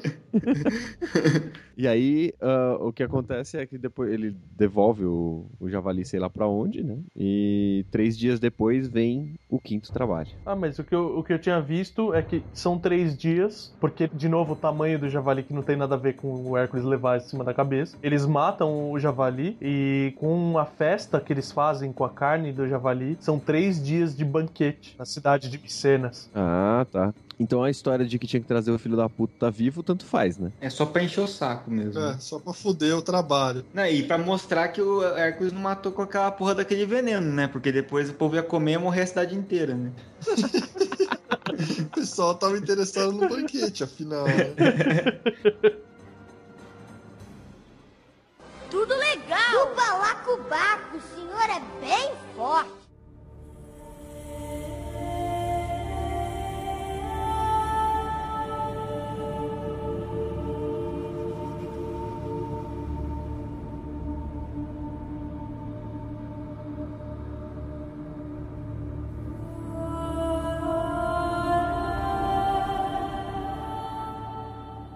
Quinto trabalho, três dias depois do banquete, o Euristeu tem mais um dos sonhos malucos com a era dela. Esse trabalho, o quinto trabalho, ele é um marco, tem esse significado porque até ali ele tava na região ainda. Esse é o primeiro trabalho que ele tem que viajar mais tempo, né, Pra chegar. Ele efetivamente tem que ir mais longe e tal. E, e a partir dali começa as distâncias vão ficando cada vez mais absurdas, né, Pra ele chegar no local do trabalho. Então ele vai pro reino, né, do rei Augeas. Algumas lendas falavam que ele era semideus também, outros falavam que ele era só um mortal muito rico, mas o importante é que ele tinha um rebanho gigante de vacas, touros, eh, carneiros, ovelhas, cavalos, todos esses animais de casco assim, né? E a pegadinha desse trabalho, que era limpar os estábulos, é que ele tinha que fazer a limpeza num único dia. Então o que que ele faz? Para facilitar, né, a questão dele, ele chega, né, todos os dias pela manhã, os pastores tiravam todos os animais do estábulo para irem nos campos, né, pastar, e o Hércules chega e fala, né, se eu conseguir limpar os seus estábulos em um dia, eu quero como pagamento um décimo do seu rebanho. E o rei Aljas olhou aquilo e falou, ah, beleza, nem ferrando, né, porque além da conta que a quantidade de esterco que tinha dentro do estábulo beirava a altura da cintura do Hércules, que era um cara bem grande. Né? Você pensar que o, que o Hércules era um homem bem alto, assim. Não é. Haja merda. É, então haja merda. Então o rei Algias ele aceita, né, o desafio e fala: "Não, se você conseguir, eu vou te pagar". E para garantir que ele vai cumprir, né, o prazo, ele manda o próprio filho para acompanhar o Hércules. Então, como que o Hércules faz? O gado saiu, você tem aquele estábulo gigante, ele abre numa ponta do estábulo um buraco na parede e no lado oposto do estábulo ele abre outro. Aí ele cava duas trincheiras para tirar o desviar o curso de dois rios que tinham próximos para dentro do estábulo. E ele faz isso com, com as mãos em menos de um dia. Toma essa obras de São Paulo. o metrô já estava pronto, várias linhas a mais. Hein? Mas alagar coisas é, é coisa de, de primeiro mundo aqui em São Paulo, cara. Mas aí ele foi inteligente, cara. Isso foi. Tem algumas versões que falam que a ideia foi do Iolau, mas o Iolau ele fica meio sumido, assim, ele, ele acaba aparecendo bem pouco. É, ele só aparece quando convém. É, mas depois, acho que principalmente depois da história da Hydra, que no trabalho não é aceito. É. Só que aí em contraponto o Hércules ainda não sabe que o trabalho não vai ser aceito. Não é. Aí ele cava essas duas trincheiras e no final ele só rompe a, os últimos trechos e os dois rios se unem numa trincheira central e inundam o estábulo e depois desembocam mais à frente no rio. Ele prepara todo o esquema, ele não, não simplesmente espalha a merda, entendeu? Ele faz um, um negócio bem feito. Ele dá descarga, é isso? É tipo isso. o que, que, acontece, né? A Hera aparece pro rei e avisa, né, que o Hércules está fazendo aquilo a mando do, do Euristeu. E então o, o rei Alges, ele fala que ele não vai pagar um décimo e tal, que ele não vai, não vai fazer o pagamento porque não foi justo, etc. E eles levam isso pro juiz local, que aparentemente é uma, é uma entidade à parte do resto, né? E o filho do próprio rei Alges... Fileu. Então, o, o Fileu, ele mesmo depõe a favor do Hércules. Como ele tá sob juramento e era uma coisa mais respeitada naquela época, esses juramentos de julgamento, ele, ele fala que realmente o pai dele prometeu um décimo e tal, e o rei Alges é obrigado a pagar. Então ele paga e por causa disso, tanto o Hércules quanto o filho, né? Os dois são banidos da região, eles têm que sair de lá, né? Então o Fileu ele passa a morar com uns tios no norte e tem algumas, onde eu li, ele tem algumas aventuras menores também. Ele, ele não é nenhum semideus nem nada, mas que nem ele era um dos marinheiros, acho que do, dos argonautas. Ele, ele vai encontrar o Hércules mais pra frente ali. O, o Algias é dos argonautas. Então, mas aí Noves fora, independente de, do que acontecer, ele é pago ou não, mas o, o Hércules volta, né? Com um emissário para comprovar o que ele tinha feito. E o que ele não sabe é que esse é o segundo trabalho que não é aceito, né? Que vai ser dito lá na frente. Exatamente por ter. Até por isso que faz sentido o Algias ter pago, né? Porque ele, ele não é aceito o trabalho porque o Hércules aceitou o pagamento. Sacanagem. Tudo legal! O balacobaco, o senhor é bem forte. Oh, well, everybody's heard about the bird. Bird, bird, bird. The bird's a word. Oh, well, a bird, bird, bird. Bird is a word. Oh, well, a bird, bird, bird. Well, a bird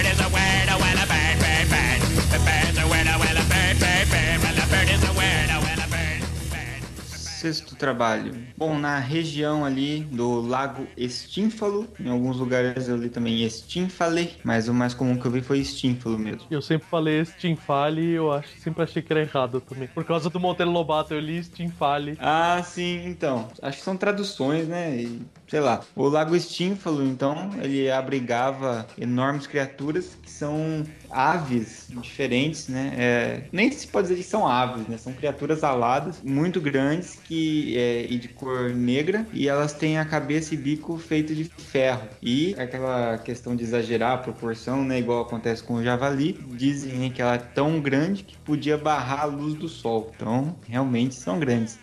E a versão que eu vi não era só o bico, tipo, as penas eram feitas de ferro, alguma coisa assim. Era tipo Silverhawks, então. Era tipo Silverhawks. mesmo. E o que eu li era esse negócio das penas, até por causa daquele poder parecido com o do, do X-Men, do Arcanjo, que é aquele negócio de bater a asa e as, e as penas voarem como se fossem lâminas pra atacar o Hércules quando ele vai enfrentar. Ah, interessante. Eu... Da hora. Bom. E eles são parentes da corujinha do filme. tá lá, tá tudo na mesma família. Enfim, ele foi lá para tentar enfrentar essas aves. Né? Essas aves elas atacavam as colheitas, né? devoravam as colheitas, mas atacavam também os homens. E aí para matar, ele teve que primeiro atrair essas aves do bosque. É, e aí eu vi dois. Aí divergiu, eu li que em uma versão que ele usou um símbolo, que é um instrumento de cordas, para atrair do bosque, e outra versão que eu vi foi que Hefesto, é, que é o ferreiro dos deuses ali, tinha forjado castanholas de bronze. Eu li essa versão, que era pedido de Atena que ele forja. É. Então eu não sei o que é mais estranho, né? Ele toca... O Hércules, um brutamonte tocando cordas assim, um instrumento de cordas, ou ele Dançando. É, Imagina The Rock tocando, tocando uma, uma lira, né? uma lira, ou então dançando Sandra Rosa Madalena. Quero vê-la sorrir, quero vê-la cantar, quero ver o seu corpo dançar sem parar, quero vê-la sorrir. Uma coisa assim. A trilha sonora desse cast tá ficando muito fácil, cara.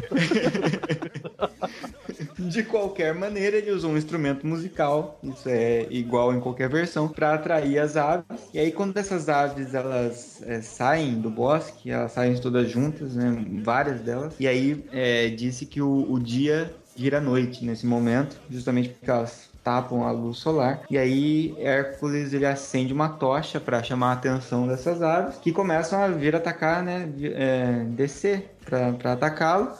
E aí ele usa novamente as flechas venenosas para matar e o resto ele espanta, né? Então não, ele não mata todas. Ele fa- fala só que ele espanta essas aves para países longínquos, né? Então foi lá, essas aves foram tudo pra Bulgária, pra Turquia, foder a vida dos outros. Ah, depois, ó, um desses bichos aí aparece no Mil e Uma Noites, né? Que a, na, ou na história do Simba, que tem o pássaro, que é o Rock, né? Que é R-O-C. Pois é, é um pássaro gigante, verdade. A versão que eu tinha lido, né, que nem eu falei que, que elas tinham essas penas metálicas, exatamente essa é a questão. O Hércules não consegue matar elas nem com as flechas. Então o que ele faz é conseguir essas castanholas de bronze que o Hefesto faz e ele espanta, na verdade, todos os pássaros. Ah, O, o barulho é tão insuportável pros pássaros. Você imagina o Hércules tocando castanholas. então agora eu entendi. Porque ele usa o símbolo para atrair as aves. E ele usa as castanholas para espantar as aves. Entendi. Era essa a minha. Uma boa solução, hein? É, É uma boa, cara. né? Se você não conseguir atrair, você manda pra puta que pariu. Também tá valendo.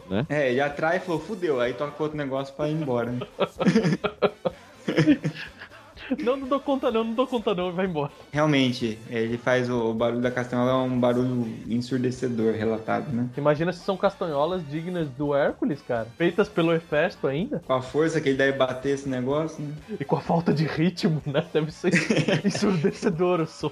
Tipo uma bateria, o cara, criança que ganha uma bateria. Né? É tipo isso. Tudo legal! O balacobaco, o senhor é bem forte.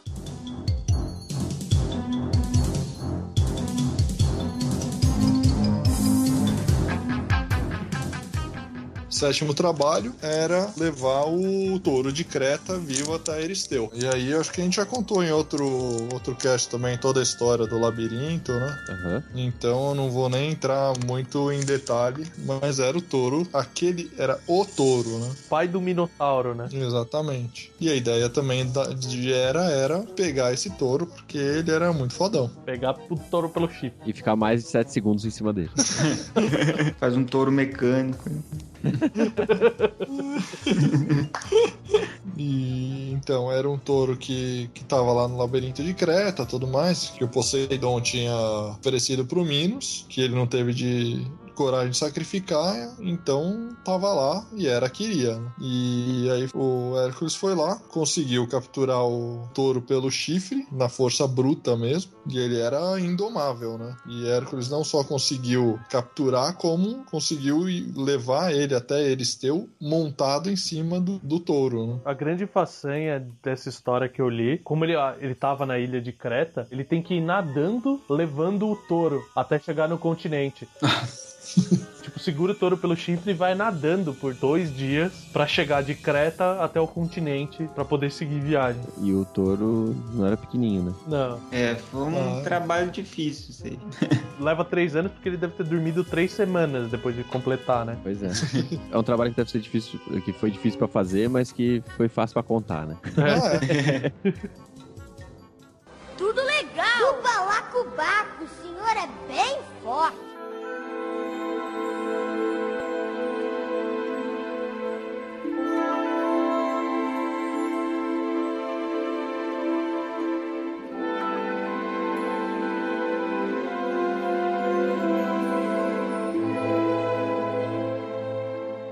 Depois de nadar abraçadas pra voltar ao continente e entregar o touro de Creta, é, ele teve que lidar com outro tipo de animais no oitavo trabalho. Ele teve que buscar os cavalos de Diomedes. Esse é da hora. Esse eu sempre achei muito louco esse trabalho. Eu acho meio assustador, mas vambora. Bom, Euristeu virou e falou: vai lá na terra do Diomedes e traz os cavalos dele. O Hércules foi lá, achando que era mais um trabalho, mais um dia normal, né? Beleza, né? Eu trouxe um touro gigante, né, cara? Vou trazer três cavalos. É, o cavalinho vai estar tranquilo. E aí ele foi acompanhado nesse trabalho por um grupo, porque ele não ia conseguir trazer os cavalos sozinho. Só tem dois braços, ele conseguia trazer dois, ele precisava de mais gente, Porque você não pode prender um cavalo no outro, né, cara? né? não esses, esses não pode fazer. Não, esses não. Bom, o que acontece é que para pegar os cavalos, o Hércules desafiou o Diomedes, né? E incumbiu um dos caras do grupo, que chamava Abderos, de vigiar os cavalos. E esses cavalos tinham nome. Os cavalos chamavam Podargos, o rápido, Lampon, o brilhante, Xanthus, o branco e Deinos, o terrível. Esse último deve ser caprichado. É o capeta, é o capeta. em forma de guri. Forma de equino. Bom, então ele tava lá duelando com o Diomedes, só que ele não sabia o que, que esses cavalos tinham de especial. Ele só notou que esses cavalos estavam presos em correntes de bronze e que eles eram ariscos. Depois de derrotar o Diomedes, ele voltou, né, para encontrar o grupo e o Abderos estava vigiando os cavalos e o Abderos tinha sido devorado pelos cavalos. Ele só percebeu que era arisco, ele não viu os olhos vermelhos do cavalo, né? É, não viu ele. Ah, e tem, e tem uma, algumas versões que dizem que os cavalos exalavam fogo. E ainda assim ele deixou o cara lá pra vigiar o cavalo. Olha, só cospe fogo aqui, mas tá tranquilo, tá? Fica, É, tá fica tranquilo, aí. E é atribuída essa loucura dos cavalos o fato de que a dieta de alimentação deles era de carne humana. Então, Hércules foi lá, venceu o, o Diomedes e levou os cavalos de volta. Essa versão é bem simples. Tem uma outra versão que ele conta que ele esperou a noite cair e o Diomedes dormir, pegou os cavalos, levou para uma parte de uma- da península que era mais alta, é, cavou uma trincheira em, em volta e transformou essa, essa parte mais alta em uma ilha. Nossa. E aí, depois que ele fez isso e os cavalos estavam seguros, ou seja, ele garantiu que ele ia conseguir tirar os cavalos, aí ele foi lá e deu cabo no, no Diomedes. Caramba. Nossa. A versão que eu li é que ele ficou tão horrorizado e tal com isso que de noite ele prendeu os cavalos, deixou tudo pronto e ele, ele ia fugir, porque senão ele ia matar o, o Diomedes, né? E o Diomedes acordou e falou que os cavalos iam morrer de fome e tal no caminho, que ele não podia levar sem, sem levar os sacrifícios, ou se ele ia dar a própria tripulação, se- esse próprio grupo de volta, né? Aí o que o Hércules fez foi pegar o Diomedes e dar o próprio Diomedes pros cavalos comerem. Dá. Legal. Falou, já que eles precisam ser alimentados, você vai ser. Eles vão comer como reis. e jogava o Diomedes pros cavalos. Eles vão comer como reis, quer dizer, vão comer reis. Bom, o final da história é que ele levou os cavalos de volta, né, pra, pra Eristeu. E aí tem três versões que eu li aqui. Uma é que eles foram sacrificados pra Hera. A outra versão é que eles foram levados ao Olimpo para serem sacrificados a Zeus. E Zeus recusou e enviou lobos lobos, ursos e leões para comer os cavalos. E a terceira versão é o final feliz, onde os cavalos perto da de Argo é, se tornavam dóceis e lá eles viveram felizes para sempre. Oh, que bonitinho. Eu tenho uma quarta versão que o Euristeu solta os cavalos na cidade como punição, porque pa- parece que nessa altura do campeonato o Hércules já era idolatrado como herói. Ele já tinha feito inúmeras façanhas, então ele já era idolatrado e tal. E como punição para os cidadãos, ele solta os quatro cavalos na cidade, que causam destruição, matam várias pessoas, até que Poseidon, a pedido de Atena, né? Atena se compadece da cidade e pede para Poseidon, que é o senhor dos cavalos, tomar os animais. Aí entra nessa parte do final feliz. Poseidon altera eles e eles voltam a ser cavalos dóceis e tal, e fica por isso mesmo, sabe? Hum, Essa é mais legal. É, então. A versão que eu li aparentemente é a mais agressiva, porque ele mata o Diomedes, é comido pelos cavalos e depois o cara solta os cavalos na cidade. É, na versão que eu li ele mata o Diomedes, mas é, é- é isso. A versão do Guilherme tá muito legal das coisas, porque as aves arremessam coisas de metal, da É, pena, é, é muito. é bem cinematográfica, cara. é, é a versão em LSD, né, das coisas. Tudo legal! O balacobaco, o senhor é bem forte.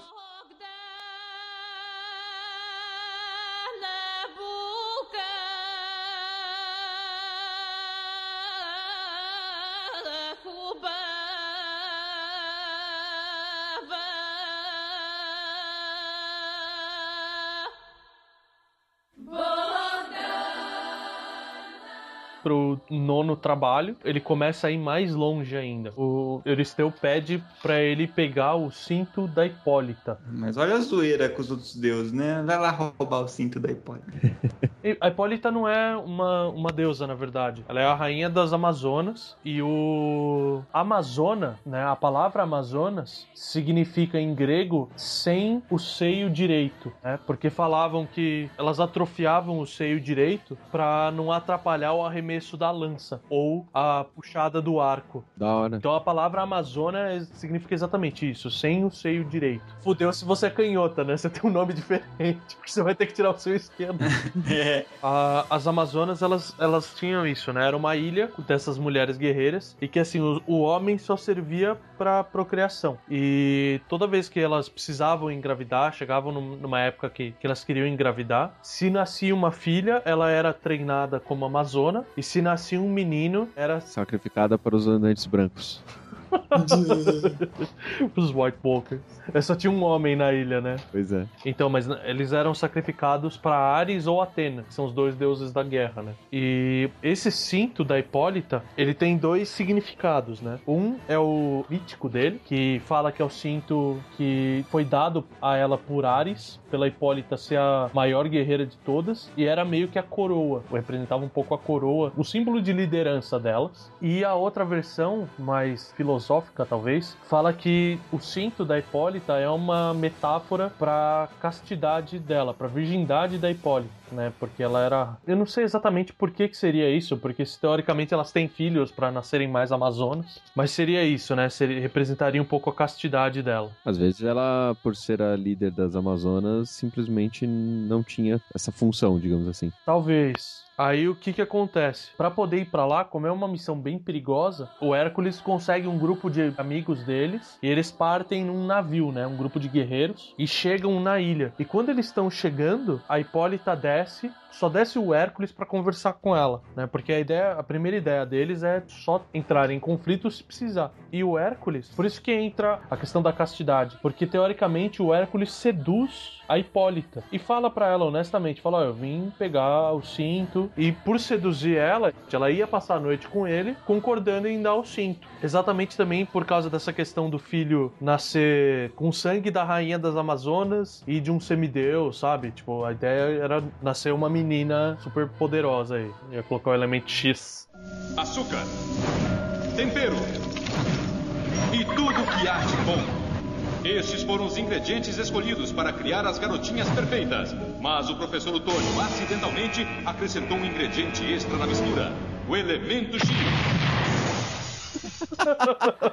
Demorou, mas caiu a ficha. Demorou, né? O que acontece é que a Hera vendo aquilo, né, falando, pô, não teve conflito, não teve nada. Então ela vem pra ilha, se transforma numa amazona e começa a espalhar pra todas as outras amazonas que aqueles guerreiros vieram pra raptar a rainha e que o Hércules ia levar embora à força. Então todas as amazonas atacam o navio. Aí tem essa batalha e no calor do momento, vamos dizer assim, o Hércules mata a Hipólita e toma o cinto, a força. Então, se pensar que o cinto representa a castidade, ele, esse é um momento assim que o Hércules teria estuprado a, a rainha, né, e depois matado ela pra poder partir, assim, tem essa visão também. Mas ele mata a Hipólita? Ele mata a Hipólita. Nossa. Que filha da puta. Então, eles lutam, morrem várias Amazonas, morrem vários guerreiros, mas os guerreiros prevalecem e conseguem fugir. Aí o. Tem todo esse problema, né? E na volta, o, o Hércules ele fica com mais uma mancha, né? Acaba. É uma mancha menor, obviamente. Mas a grande questão é essa, né? Que ele volta pra lá tendo matado e estuprado a rainha das Amazonas, sendo que ela estava disposta a entregar consensualmente o cinto pro Hércules. Vixe. Tem a história, mas é, é bem tenso se você pensar, né? É pesada, forte. Tudo legal! O balacobaco, o senhor é bem forte.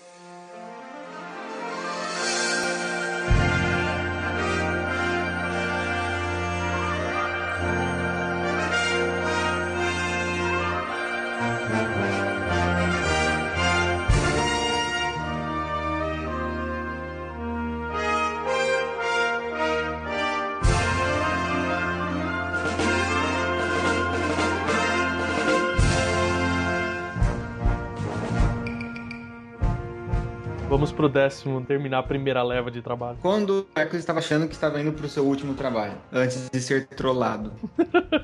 Enfim, Euristeus pediu que Hércules trouxesse o rebanho, né? Roubasse o rebanho do gigante Gerião, que ele era um enorme gigante e sim, ele tem três corpos, mas da cintura para cima. Da cintura para baixo, ele tem um único par de pernas, mas depois ele meio que se divide em três, e aí com isso ele tem seis braços seis asas, porque ele tem três corpos, né? Então imagino que seja um par de braços para cada tronco e um par de asa para cada tronco. Pelo menos assim que eu imagino ele. É o caso extremo de, de gêmeos siameses, né? Isso, é. É um trigêmeo siamês, né?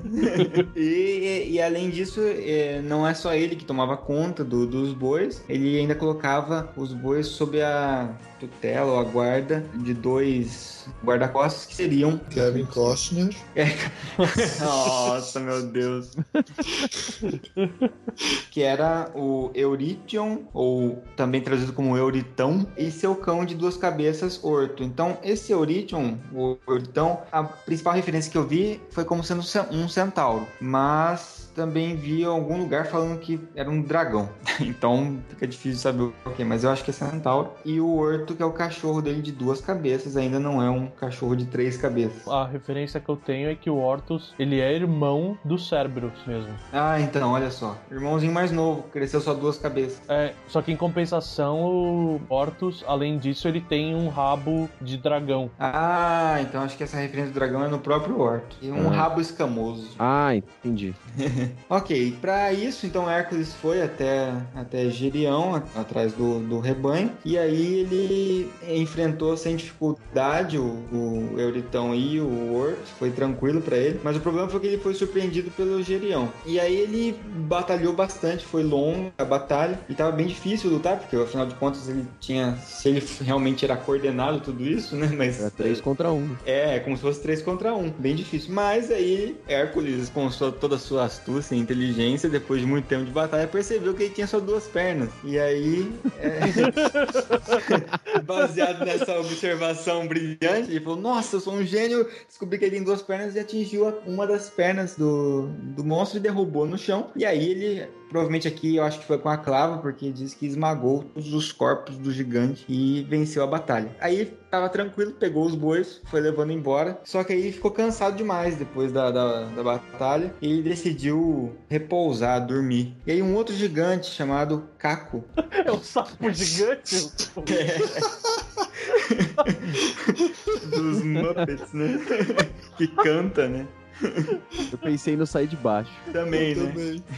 E ele vivia numa caverna ali da, da região. Se eu não me engano, esse Caco também, esse, esse gigante, ele tinha relação com algum titã também, ou era um titã, ou era filho de algum titã. E aí ele roubou se- os seis melhores bois que tinha ali do Hércules. E o Hércules não viu um gigante se aproximando sorrateiramente, roubando seis bois, mas beleza. Levou embora, aí o Hércules procurou, os bois não achou, foi indo embora. Aí quando ele passou em frente à caverna onde o Caco se escondia, um dos touros mugiu. Aí ele entrou lá, encontrou o Caco, matou e pegou o gado e levou embora. Foi dos teus. Então mais mais morte aí na Hércules mata o que vê pela frente. Só nessa brincadeira aí foi o centauro com o cachorro de duas cabeças, mais o Gerião e de quebra ainda o Caco que resolveu roubar seis bois. A versão que eu li, que é boa, também tem umas informações extras, fala que, tipo, do quão difícil foi a viagem de volta, exatamente pra levar os bois, porque, tipo, teve boi que se afogou no mar no meio do caminho, dois filhos do Poseidon tentaram roubar alguns dos bois no meio do caminho e ele teve que negociar com esses filhos. Então, assim, no- a parte mais difícil desse trabalho é levar de volta, né? Por causa que a manada era muito grande, né? Eu acho que a parte mais difícil foi ele negociar com o cérebro que ele tem, né?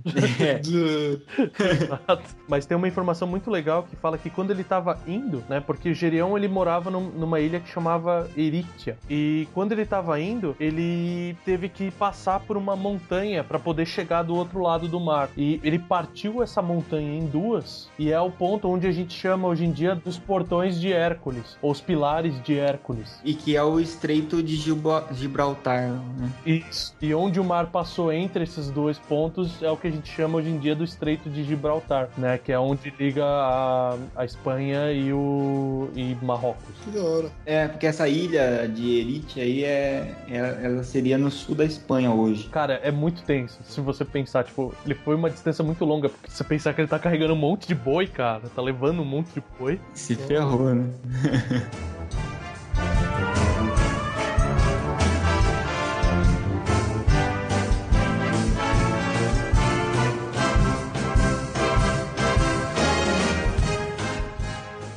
Aí agora ele chega lá, puta, que bom, terminei, posso ficar sossegado. Estou livre, né? É, aí avisam, calma que a princesa está em outro castelo. Ele deve ter chego, né? O conselho de júris declarou que dois dos seus trabalhos foram anulados. Você tem que fazer recuperação. É, você tá de rec. O Fluminense entrou com recurso.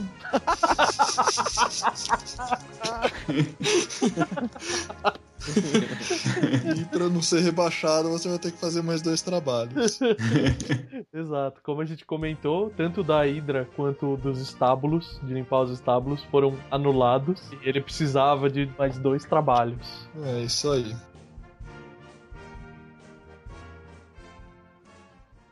Tudo legal! O balacobaco, o senhor é bem forte.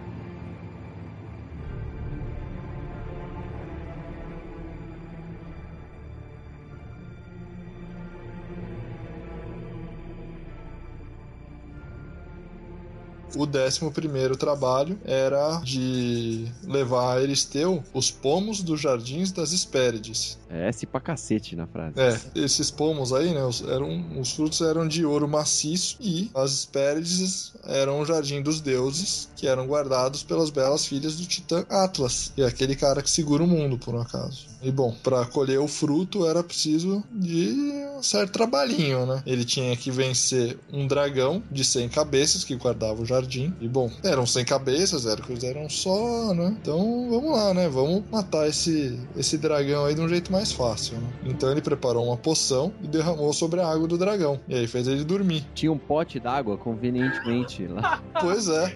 É tipo Top no- 100 potes, 100 potes d'água, né? Um pra cada cabeça. é. do lado lado do pote de ração, normal. De repente, o, o cast de mitologia japonesa que o Suzano embebedou o Orochi com oito cabeças ficou tão simples, cara. Ah, né?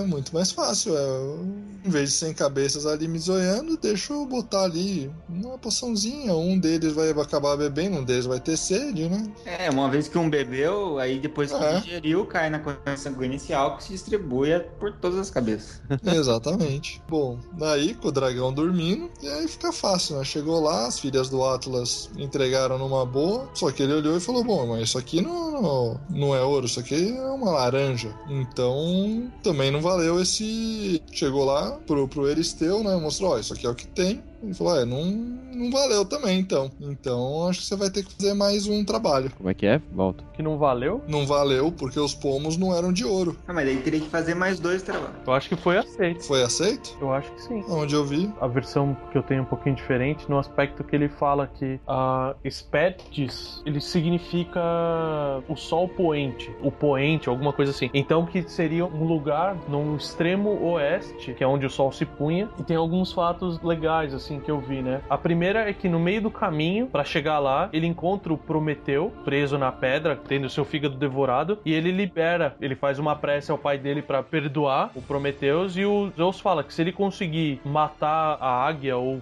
o abutre que come o fígado do Prometeus todos os dias, o Prometeus podia ir livre. E por causa das flechas envenenadas, né, a tarefa fica bem simples, ele mata essa águia e livra o Prometeus. E chegando lá, seria bem o extremo do mundo. Então, quando ele chega, o próprio Atlas está segurando o céu nas costas, próximo a onde a árvore está plantada. E as Hespérides, né, são as filhas dele, que seriam um chama Aegle, que é o brilho, a outra é Eritia, que é o rubror, e a Esperaretusa, Irmã da Aretusa? é, irmã da Aretusa, que é o brilho, é aquele brilho alaranjado no final do dia. E elas viviam super bem e era o lugar mais bem vigiado por causa desse dragão de 100 cabeças e delas mesmos. E elas viviam ali. E o Hércules não consegue matar o dragão nessa versão. Então o que que ele faz? O Atlas fala que ele quer muito comer uma das. Umas espérites.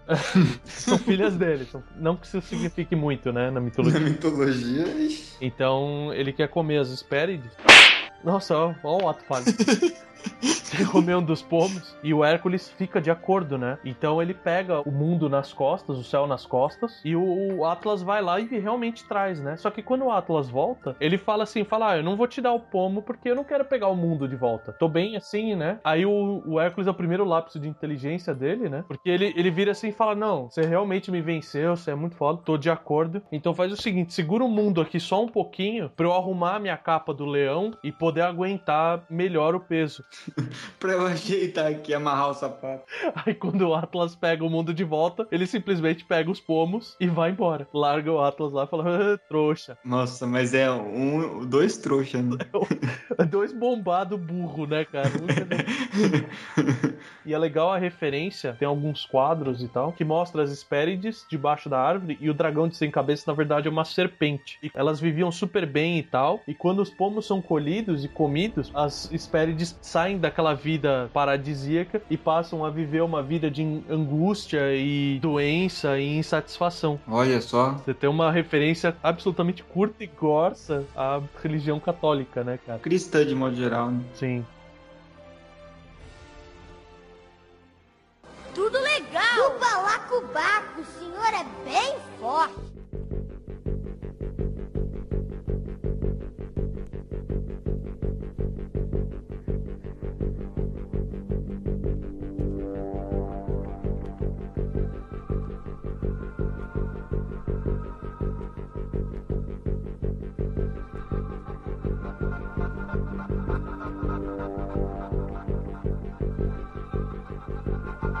Thank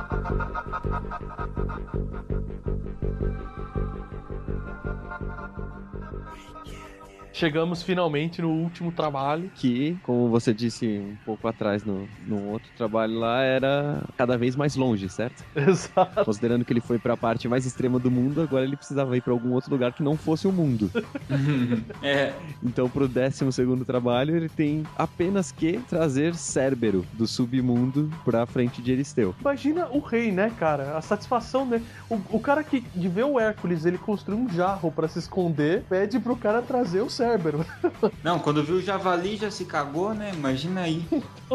Então, ele teve que descer até o submundo, né? Mas pra descer ao submundo, você precisa estar morto. Então ele precisava achar um jeito de descer e sair do submundo e continuar vivo. Entrar no submundo sem estar morto, né? É, entrar sem estar morto e sair sem estar morto. Exato. Então ele foi até um cara chamado Eleusus para estudar os mistérios, né, de como fazer essa travessia, né? Então ele foi lá para aprender essas coisas e numa das versões que eu vi, ele foi estudar também como que ele poderia ser absolvido por matar tantos centauros. Nossa. Ah, tá, porque tudo que ele matou, beleza, né? Agora o centauro. ele matou a Hipólita, mas o centauro. Mas é que passou da cota de centavos que ele podia matar. Né?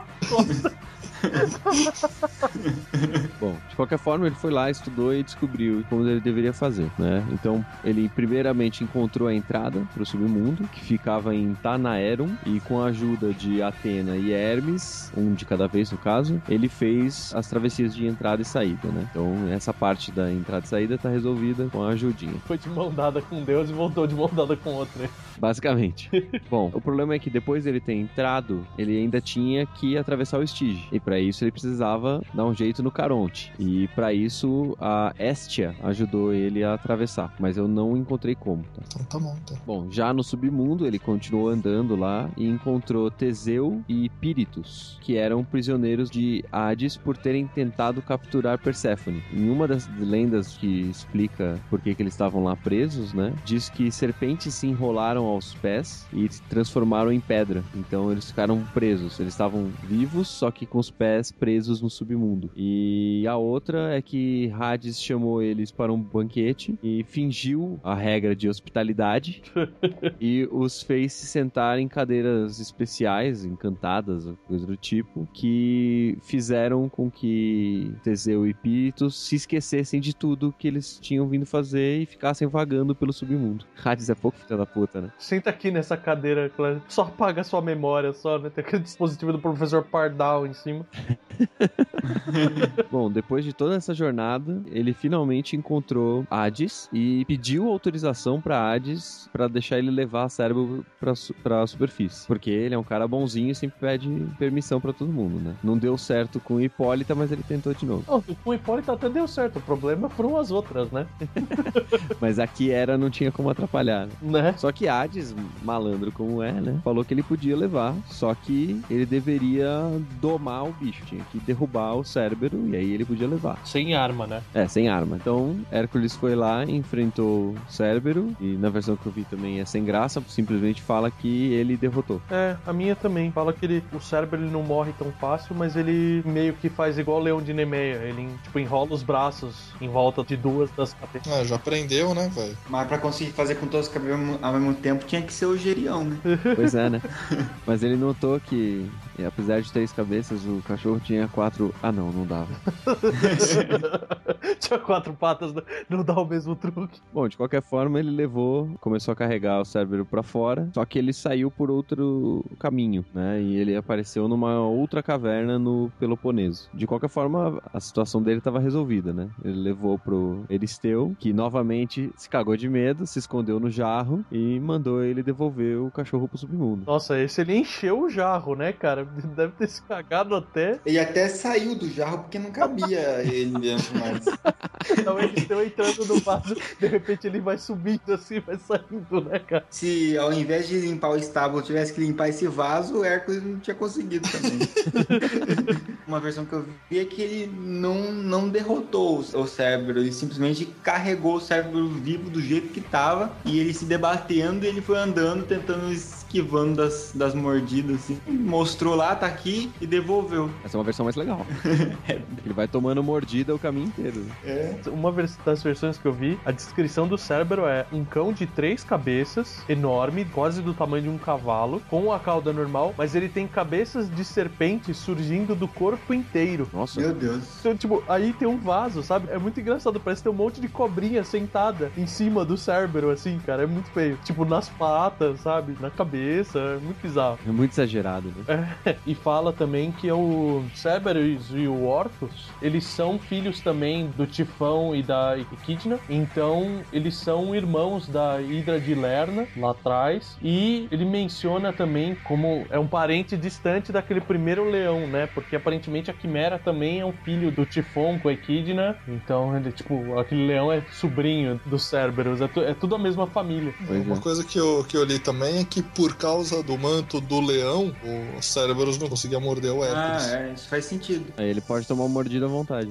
É. Aí bate com essa do Bak, né? Que ele foi arrastando o cão, o cão pode morder o quanto ele quiser, que a pele não deixa machucar, né? Aham. Ele vira pro cérebro e fala: coça aqui mais na esquerda, por favor. Me- E mesmo porque, né, na versão que eu vi, pra condição pra que ele levasse o Cérebro, teria que trazer ileso. É, tem que trazer ele vivo. Mas, tipo, ileso. Não machucar o meu cachorrinho, por favor, e tal. Meu cachorrinho, né? Não machuca o Totó. É, Ele foi liberado, né? Ele completou os. É, completou. Uma coisa que eu acho legal é que logo depois que ele foi liberado dos três anos de serviço, ele se juntou aos Argonautas e foi buscar o Velocino de Ouro. Sim, na versão que eu tinha lido, aí que ele encontra de novo o. O Aegis lá, o Aegis. A Aedes aegypti. É o Aegis egípcio. Tudo legal! O balacobaco, o senhor é bem forte.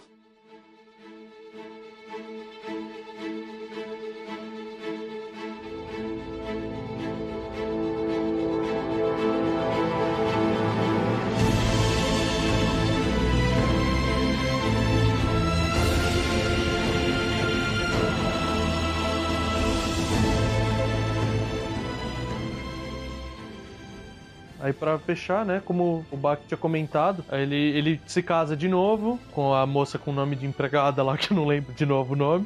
Dejanira. Isso. O que acontece é que ela realmente sente ciúmes, usa a poção na roupa dele e o Hércules se veste com essa roupa. E a sensação que ele tem é de estar queimando, mesmo sem estar em chamas, né? E então o que, que ele faz? Ele, para acabar com a própria agonia, ele constrói ele mesmo a sua própria pira funerária. Só que pelas regras da época, né, do, do local, ele não podia acender a própria pira dele. Então ele pede pro todo mundo que tá passando pra acender, pra pôr fogo nele. E ninguém ajuda ele. Porque toda vez que alguém vai ajudar, a Hera chega perto e fala: Não, mas você vai matar o filho de Zeus, o grande herói, e, e não deixa ninguém. Ele fica lá sofrendo. Até que um camponês não se convence da Hera, né? Ele se compadece e fala: Não, se eu tiver que aguentar a vingança dos deuses, eu aguento. Mas eu vou salvar esse homem da dor. E ele acende a pira e duas coisas acontecem, né? Parte da força e saúde do Hércules vai pra ele, porque Zeus fica feliz com esse camponês. E a outra coisa é que o Hércules dá o próprio arco dele em gratidão, que era,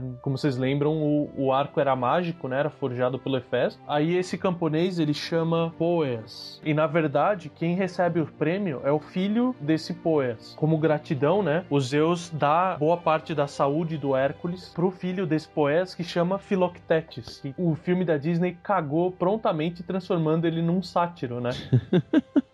e o Hércules dá o arco dele de presente. E esse Philoctetes ele tem algumas aventurinhas, né? Então ele realmente vira um herói. Mas Hércules morre no filme da Disney? Não, não, não. O filme da Disney não. Tô falando assim, o Philoctetes, que é filho desse camponês, no filme da Disney é o nome do sátiro, do homem bode. Ah, tá. E aí a, essa Janira, ela se mata, né, enforcada, por culpa. Só que daí o Hércules trola ela, né? Fala, ah, pegadinha, eu virei um deus. É, então, na hora da morte, Zeus puxa ele, né? Ele acende numa apoteose e se torna um deus. Só que o prêmio, ah, ele vira um deus que é um belo de um prêmio, só que o outro prêmio dele é meio triste, né? Porque a esposa dele, a deusa com quem ele se casa é a deusa Hebe. Que recentemente acendeu o Olimpo, né? Recentemente foi, né? Que, teoricamente, aqui, por ironia do destino, é a personificação da juventude, vejam só vocês. Exato, cara. Tudo que eu nunca achei que a Abby fosse. Aí no casamento ela vira e fala assim: Você é uma gracinha. É, a primeira coisa que ela fez quando o o Hércules chegou foi dar um selinho nele. Ela deu um selinho na- no Olimpo inteiro, né, cara? Chegou dando selinho na galera. É, que inclusive ela é meio irmã dele. É porque ela é filha de Zeus também. Uhum. É, é difícil, né, arrumar uma- um par, porque a maioria é, é filho de Zeus, né? Todo mundo filho de Zeus, né, cara? Aí. Chega, né? Chega. Ó,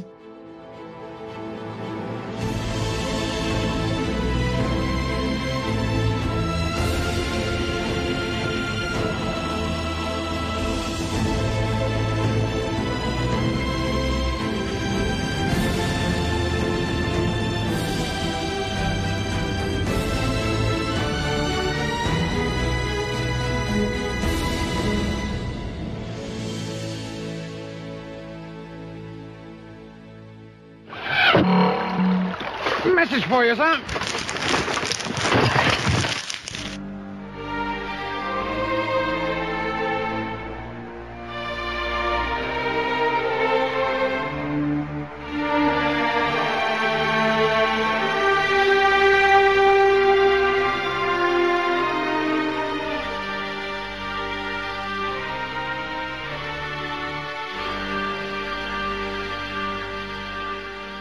Saudações, meus caros. Bem-vindos a mais uma leitura de e-mails. Sou eu e o Renato aqui. Pra variar. E depois desse gigantesco cast sobre o Hércules, né? A gente nem conseguiu falar absolutamente tudo que tem pra falar, porque senão era umas 5 horas de cast, eu acho. Ainda bem que a gente não terminou de falar sobre Hércules, porque dá pra falar em mais outros casts no futuro. Exatamente. Tem munição guardada ainda. Bom, como de praxe, se quiserem entrar em contato conosco, basta enviar um e-mail pro costelasehidromel, arroba meialua pra frente soco.com.br ou deixar comentários no próprio post do site www.costelasehidromel.com.br Isso, e você pode também comentar com a gente no Facebook. Estamos lá no facebook.com.br costelas hidromel. É, temos também a nossa conta no Twitter e nós temos mais dois seguidores. Uhul, que bom, Chegamos a 18. da hora. Se continuar isso até o fim de 2015, a gente tem 30, vamos? Pois é. que é o arroba CEHcast. E que mais? Onde eles podem. Ah, e podem, podem comentar também dando review no iTunes. Olha só que legal. Caraca, a gente teve o primeiro review do iTunes, nossa. Sim, foi demais. Nossa, muito feliz, cara. Até o Bach ficou feliz com isso, avisou a gente. Valeu, Bach. E tem o grupo do Facebook também, que é o que a gente participa, que é Ouvintes do Meia Lua. Vai ser bem facinho de achar lá. A gente tem participado bastante lá. Exato. Mais o back. Eu, enquanto meu computador não ficar voltar a ficar 100%, é, é, é difícil porque eu acho muito chato entrar no, no celular no Facebook. Eu não acho chato, mas o meu celular é um Windows e eles não têm aplicativo decente pra isso ainda. Cada um com os seus problemas. Vamos, Microsoft, resolve meu problema, cara. Não quero trocar pro Android de volta. Mas é isso aí, você tem todas essas formas de entrar em contato com a gente. Exato. E avisa aos navegantes, estaremos no YouPix. Sim, estaremos presentes no UPix, que acontece dos dias 17 a 19 de julho. Exato. Quem não sabe a cara que a gente tem, se tudo der certo, estaremos com camisetas. Tomara. E é logo depois da, da final da Copa do Mundo, tá? Então tá logo aí já. Exato, exato. E hoje eu confirmo, finalmente estaremos, eu e o Renato, com certeza, na BGS em outubro também. Tá longe, a gente avisa de novo. Sim, estare- estaremos lá. Infelizmente não é com stand ainda, porque a gente não é famoso, nem tem dinheiro suficiente pra isso. A falta de dinheiro é tanta que a gente comprou agora, né? Muito antes pra poder pagar menos. Pois é. e o, o Bach vai estar no, no evento em Londrina, não é? Do campeonato de League of Legends. Qual que é o nome do. Eu acho que é Inter Games, eu acho. É, tem isso também. Quem, quem quiser dar um pulo lá, for da, do sul, pode dar um, dar um pulinho lá. Bom, vamos à leitura dos nossos comentários. Vamos? Começando pelo comentário que foi feito através do Facebook. Quer dizer, através do site e pelo login do Facebook, ou pelo Facebook através do site. Não dá pra saber muito bem exatamente como isso funciona. O importante é que temos o comentário do Pedro Cavalcante Oliveira, que é do ContraCast. Ele começa dizendo: Parabéns pelo episódio, pessoal. Não, pera, já conheço três quartos desse povo. Posso ter mais intimidade. Parabéns, Marcos, Laura, Bertamati, Seveniani. Um dos poucos podcasts que vai fundo no assunto. Agora será religioso baixar o Costelas Hidromel. Ah, que bom, cara. Acho que dá pra admitir até que conhece quatro quartos, cara, porque quem escuta sempre, etc e tal, acaba conhecendo a gente. Ah, sim, tem isso. Mas, mas a gente é novo ainda também, né, cara? Ah, é. E ele agradece o jabá gratuito do ContraCast. Opa, foi uma, uma troca de favores, na verdade. O ContraCast também ajudou a gente. Eu diria que eles ajudam mais a gente do que a gente deve ter ajudado ele. né? Mas que bom, cara, que bom. Um próximo aí, ele participa. né? Ah, sim, claro. Agora eu vou ler o nosso querido Rafael Borsari. Começa com boas, galera. Excelente podcast. Gostei das referências e os comparativos com os 12 passos da jornada do herói. A primeira vez que eu ouvi falar disso foi em um podcast com o Eduardo Spor, onde ele fazia uma comparação com o filme Matrix. É, ele, esse filme Matrix, Star Wars, tem alguns filmes que são referências, né? Desse Sim, sim. Gladiador, etc. E realmente é bem legal. Nesse podcast, o legal é que vocês foram além e bem mais abrangente. Muito legal e sinto por não poder agregar em nada. Abraço e tudo de bom. Você agrega em ouvir, cara. É, com certeza. E, ag- e agrega da gente saber que tá ouvindo, né, também. Pois é. E que tá gostando. Claro. Pode ser bem comparado com um podcast que o Eduardo Spor, que é um estudioso disso, participa. é, eu fiquei feliz agora. Eu ouvi esse podcast que ele tá falando aí, é, é legal. A comparação de Matrix tá bem, bem interessante. Ah, legal, legal. Bom, temos o elogio do Rafael Borsari, mas temos uma crítica. Oh, É do Ivan, é, não tem o sobrenome dele aqui, ou eu não sou competente o suficiente pra encontrá-lo, mas ele veio aqui parabenizar, né? Começa parabéns pelo bom episódio. É, o tema mitologia, que é o que vocês escolheram como mote para criar o podcast, vem perdendo de goleada para as piadas ruins que insistem em empurrar em nossos ouvidos. Talvez vocês se divirtam muito contando essas piadas zorra total uns para os outros, mas eu parei de ouvir vários episódios no meio por conta delas. é, eu discordo. É, eu entendo o seu, a sua crítica de, de que as, as piadas ruins estejam atrapalhando né, o ritmo do, do cast. Eu só não concordo muito que elas são ruins em questão de, de serem inaudíveis e de serem comparadas com Zorra Total, porque Zorra Total tem outro tipo de piada que é uma, piadas de bordões, né? Mas eu É. entendi a comparação de que são piadas ruins. Não, mas eu, eu acho assim que falar que o tema de mitologia tá perdendo 10 a 0, eu acho que não, cara. A gente tem, tem todo um cuidado com o material também. A gente faz realmente piada pra caraco, mas. Ruins. Sim, bem ruins. A gente nunca discordou de que nossas piadas eram ruins. É, eu, sempre achei que eu era bobo, mas eu, eu sou bobo exatamente porque eu gosto desse tipo de piada. Mas eu não rio em Zorra Total, por exemplo. Eu não aguento assistir esse programa. É, mas, é, mas eu entendi a Sim, sim. crítica dele de que.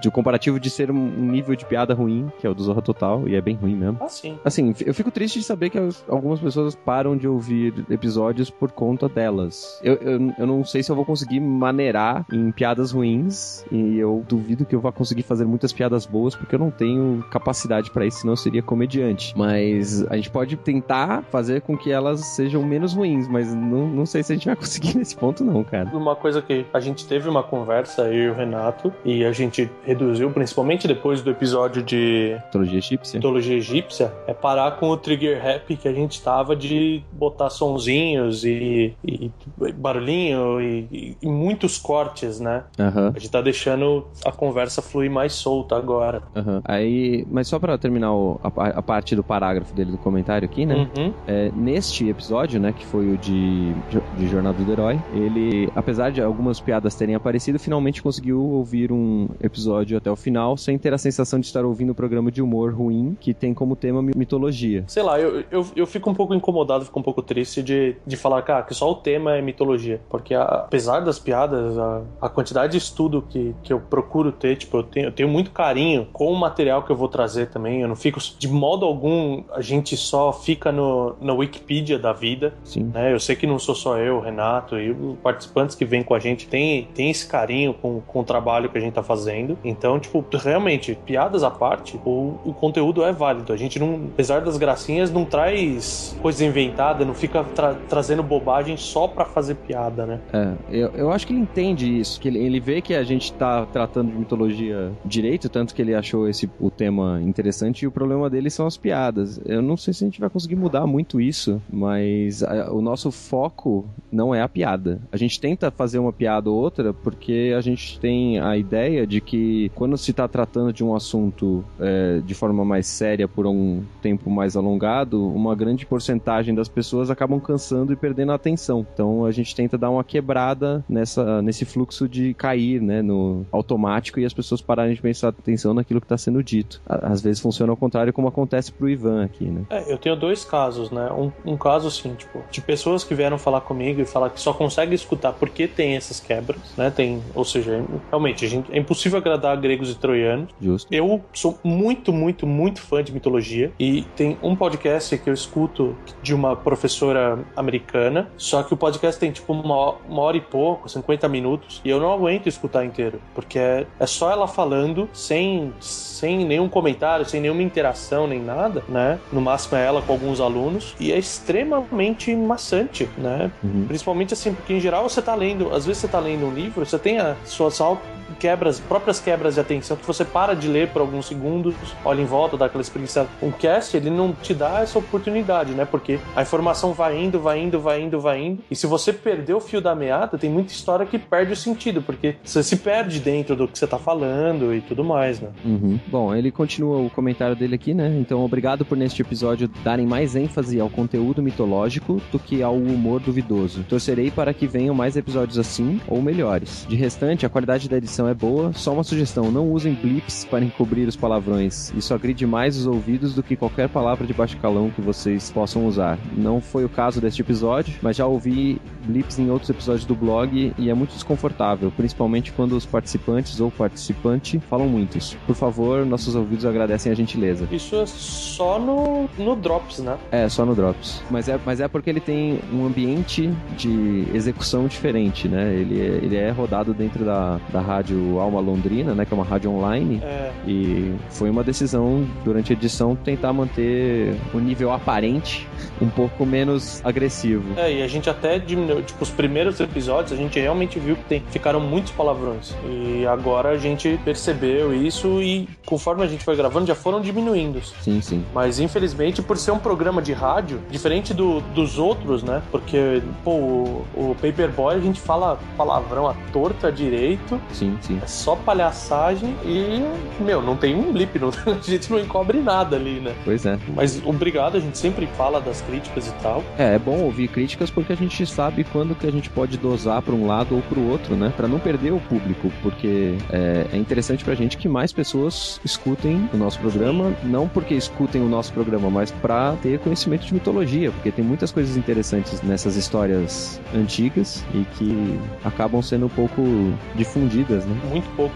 pro meu gosto. E assim, é, como eu comentei, a, gente escuta mesmo esses episódios, a gente presta atenção nesse tipo de coisa, que foi o caso da mitologia egípcia que a gente conversou e falou, pô, foi um overkill ali de, de barulhinhos e tal. Espero que, que a gente vá se adequando aí cada vez mais. A gente tá achando o nosso caminho também. É. São só 12 episódios, não é tanta coisa assim. É, e peço também pra, tipo, caso você tenha parado de ouvir alguns, tenta no, sei lá, num dia que você estiver mais tranquilo, assim, não- você não vá se irritar tanto ou escute em, em pedaços, porque a gente fez muita piadinha ruim, faz ainda de vez em quando, porque eu e o Renato, principalmente, a gente tem a língua solta pra isso. É, o cérebro tem menos filtro pra piada ruim. Mas a, a quantidade de informação ela é, ela é bem feita, com, é trazida com bastante carinho, com bastante dedicação. é. Exatamente. E pra encerrar essa leitura de comentários, tem um comentário curtíssimo que é o comentário do review do iTunes. É pra massagear o ego de novo. É igual o jornal, cara. Você começa bem, aí você dá umas pauladas, toma violência, violência, roubo. Aí depois no final você fala sobre futebol ou pandas e volta tudo ao normal. Bom, o comentário que a gente tem aqui no iTunes é do usuário Dani Potter, que sinto muito, eu não sei se é homem ou mulher. Dá os parabéns, né? Fala que nós somos incríveis. Adorei o podcast e recomendarei pra quem puder. Eu agradeço o comentário, mas incríveis a gente não é, isso eu tenho certeza. Eu fiquei, eu fiquei realmente feliz com. Eu vou difundir. Recomendar pra quem Eu puder. vou né? recomendar, exatamente. Essa- é, Eu fiquei feliz com Incríveis, também acho um overkill, mas o vou difundir, pra mim, é a parte que eu mais gostei de ouvir. E se mais pessoas quiserem dar opinião ali no no, no iTunes. Fiquem à vontade, por favor, façam, inclusive pra gente poder conquistar nossas estrelinhas na avaliação ali. É, nós ligamos, mas não ligamos, para se você vai colocar uma estrela ou cinco estrelas. Nós queremos apenas que deem a opinião sincera, porque é, é a sinceridade que faz a, a evolução das coisas. Exato. Isso que a gente fez questão de ler a mensagem do Ivan aí e deu toda a atenção que ela merecia também. Exato. Bom, então é isso, meus caros. Um grandíssimo abraço e até a próxima. Até a próxima.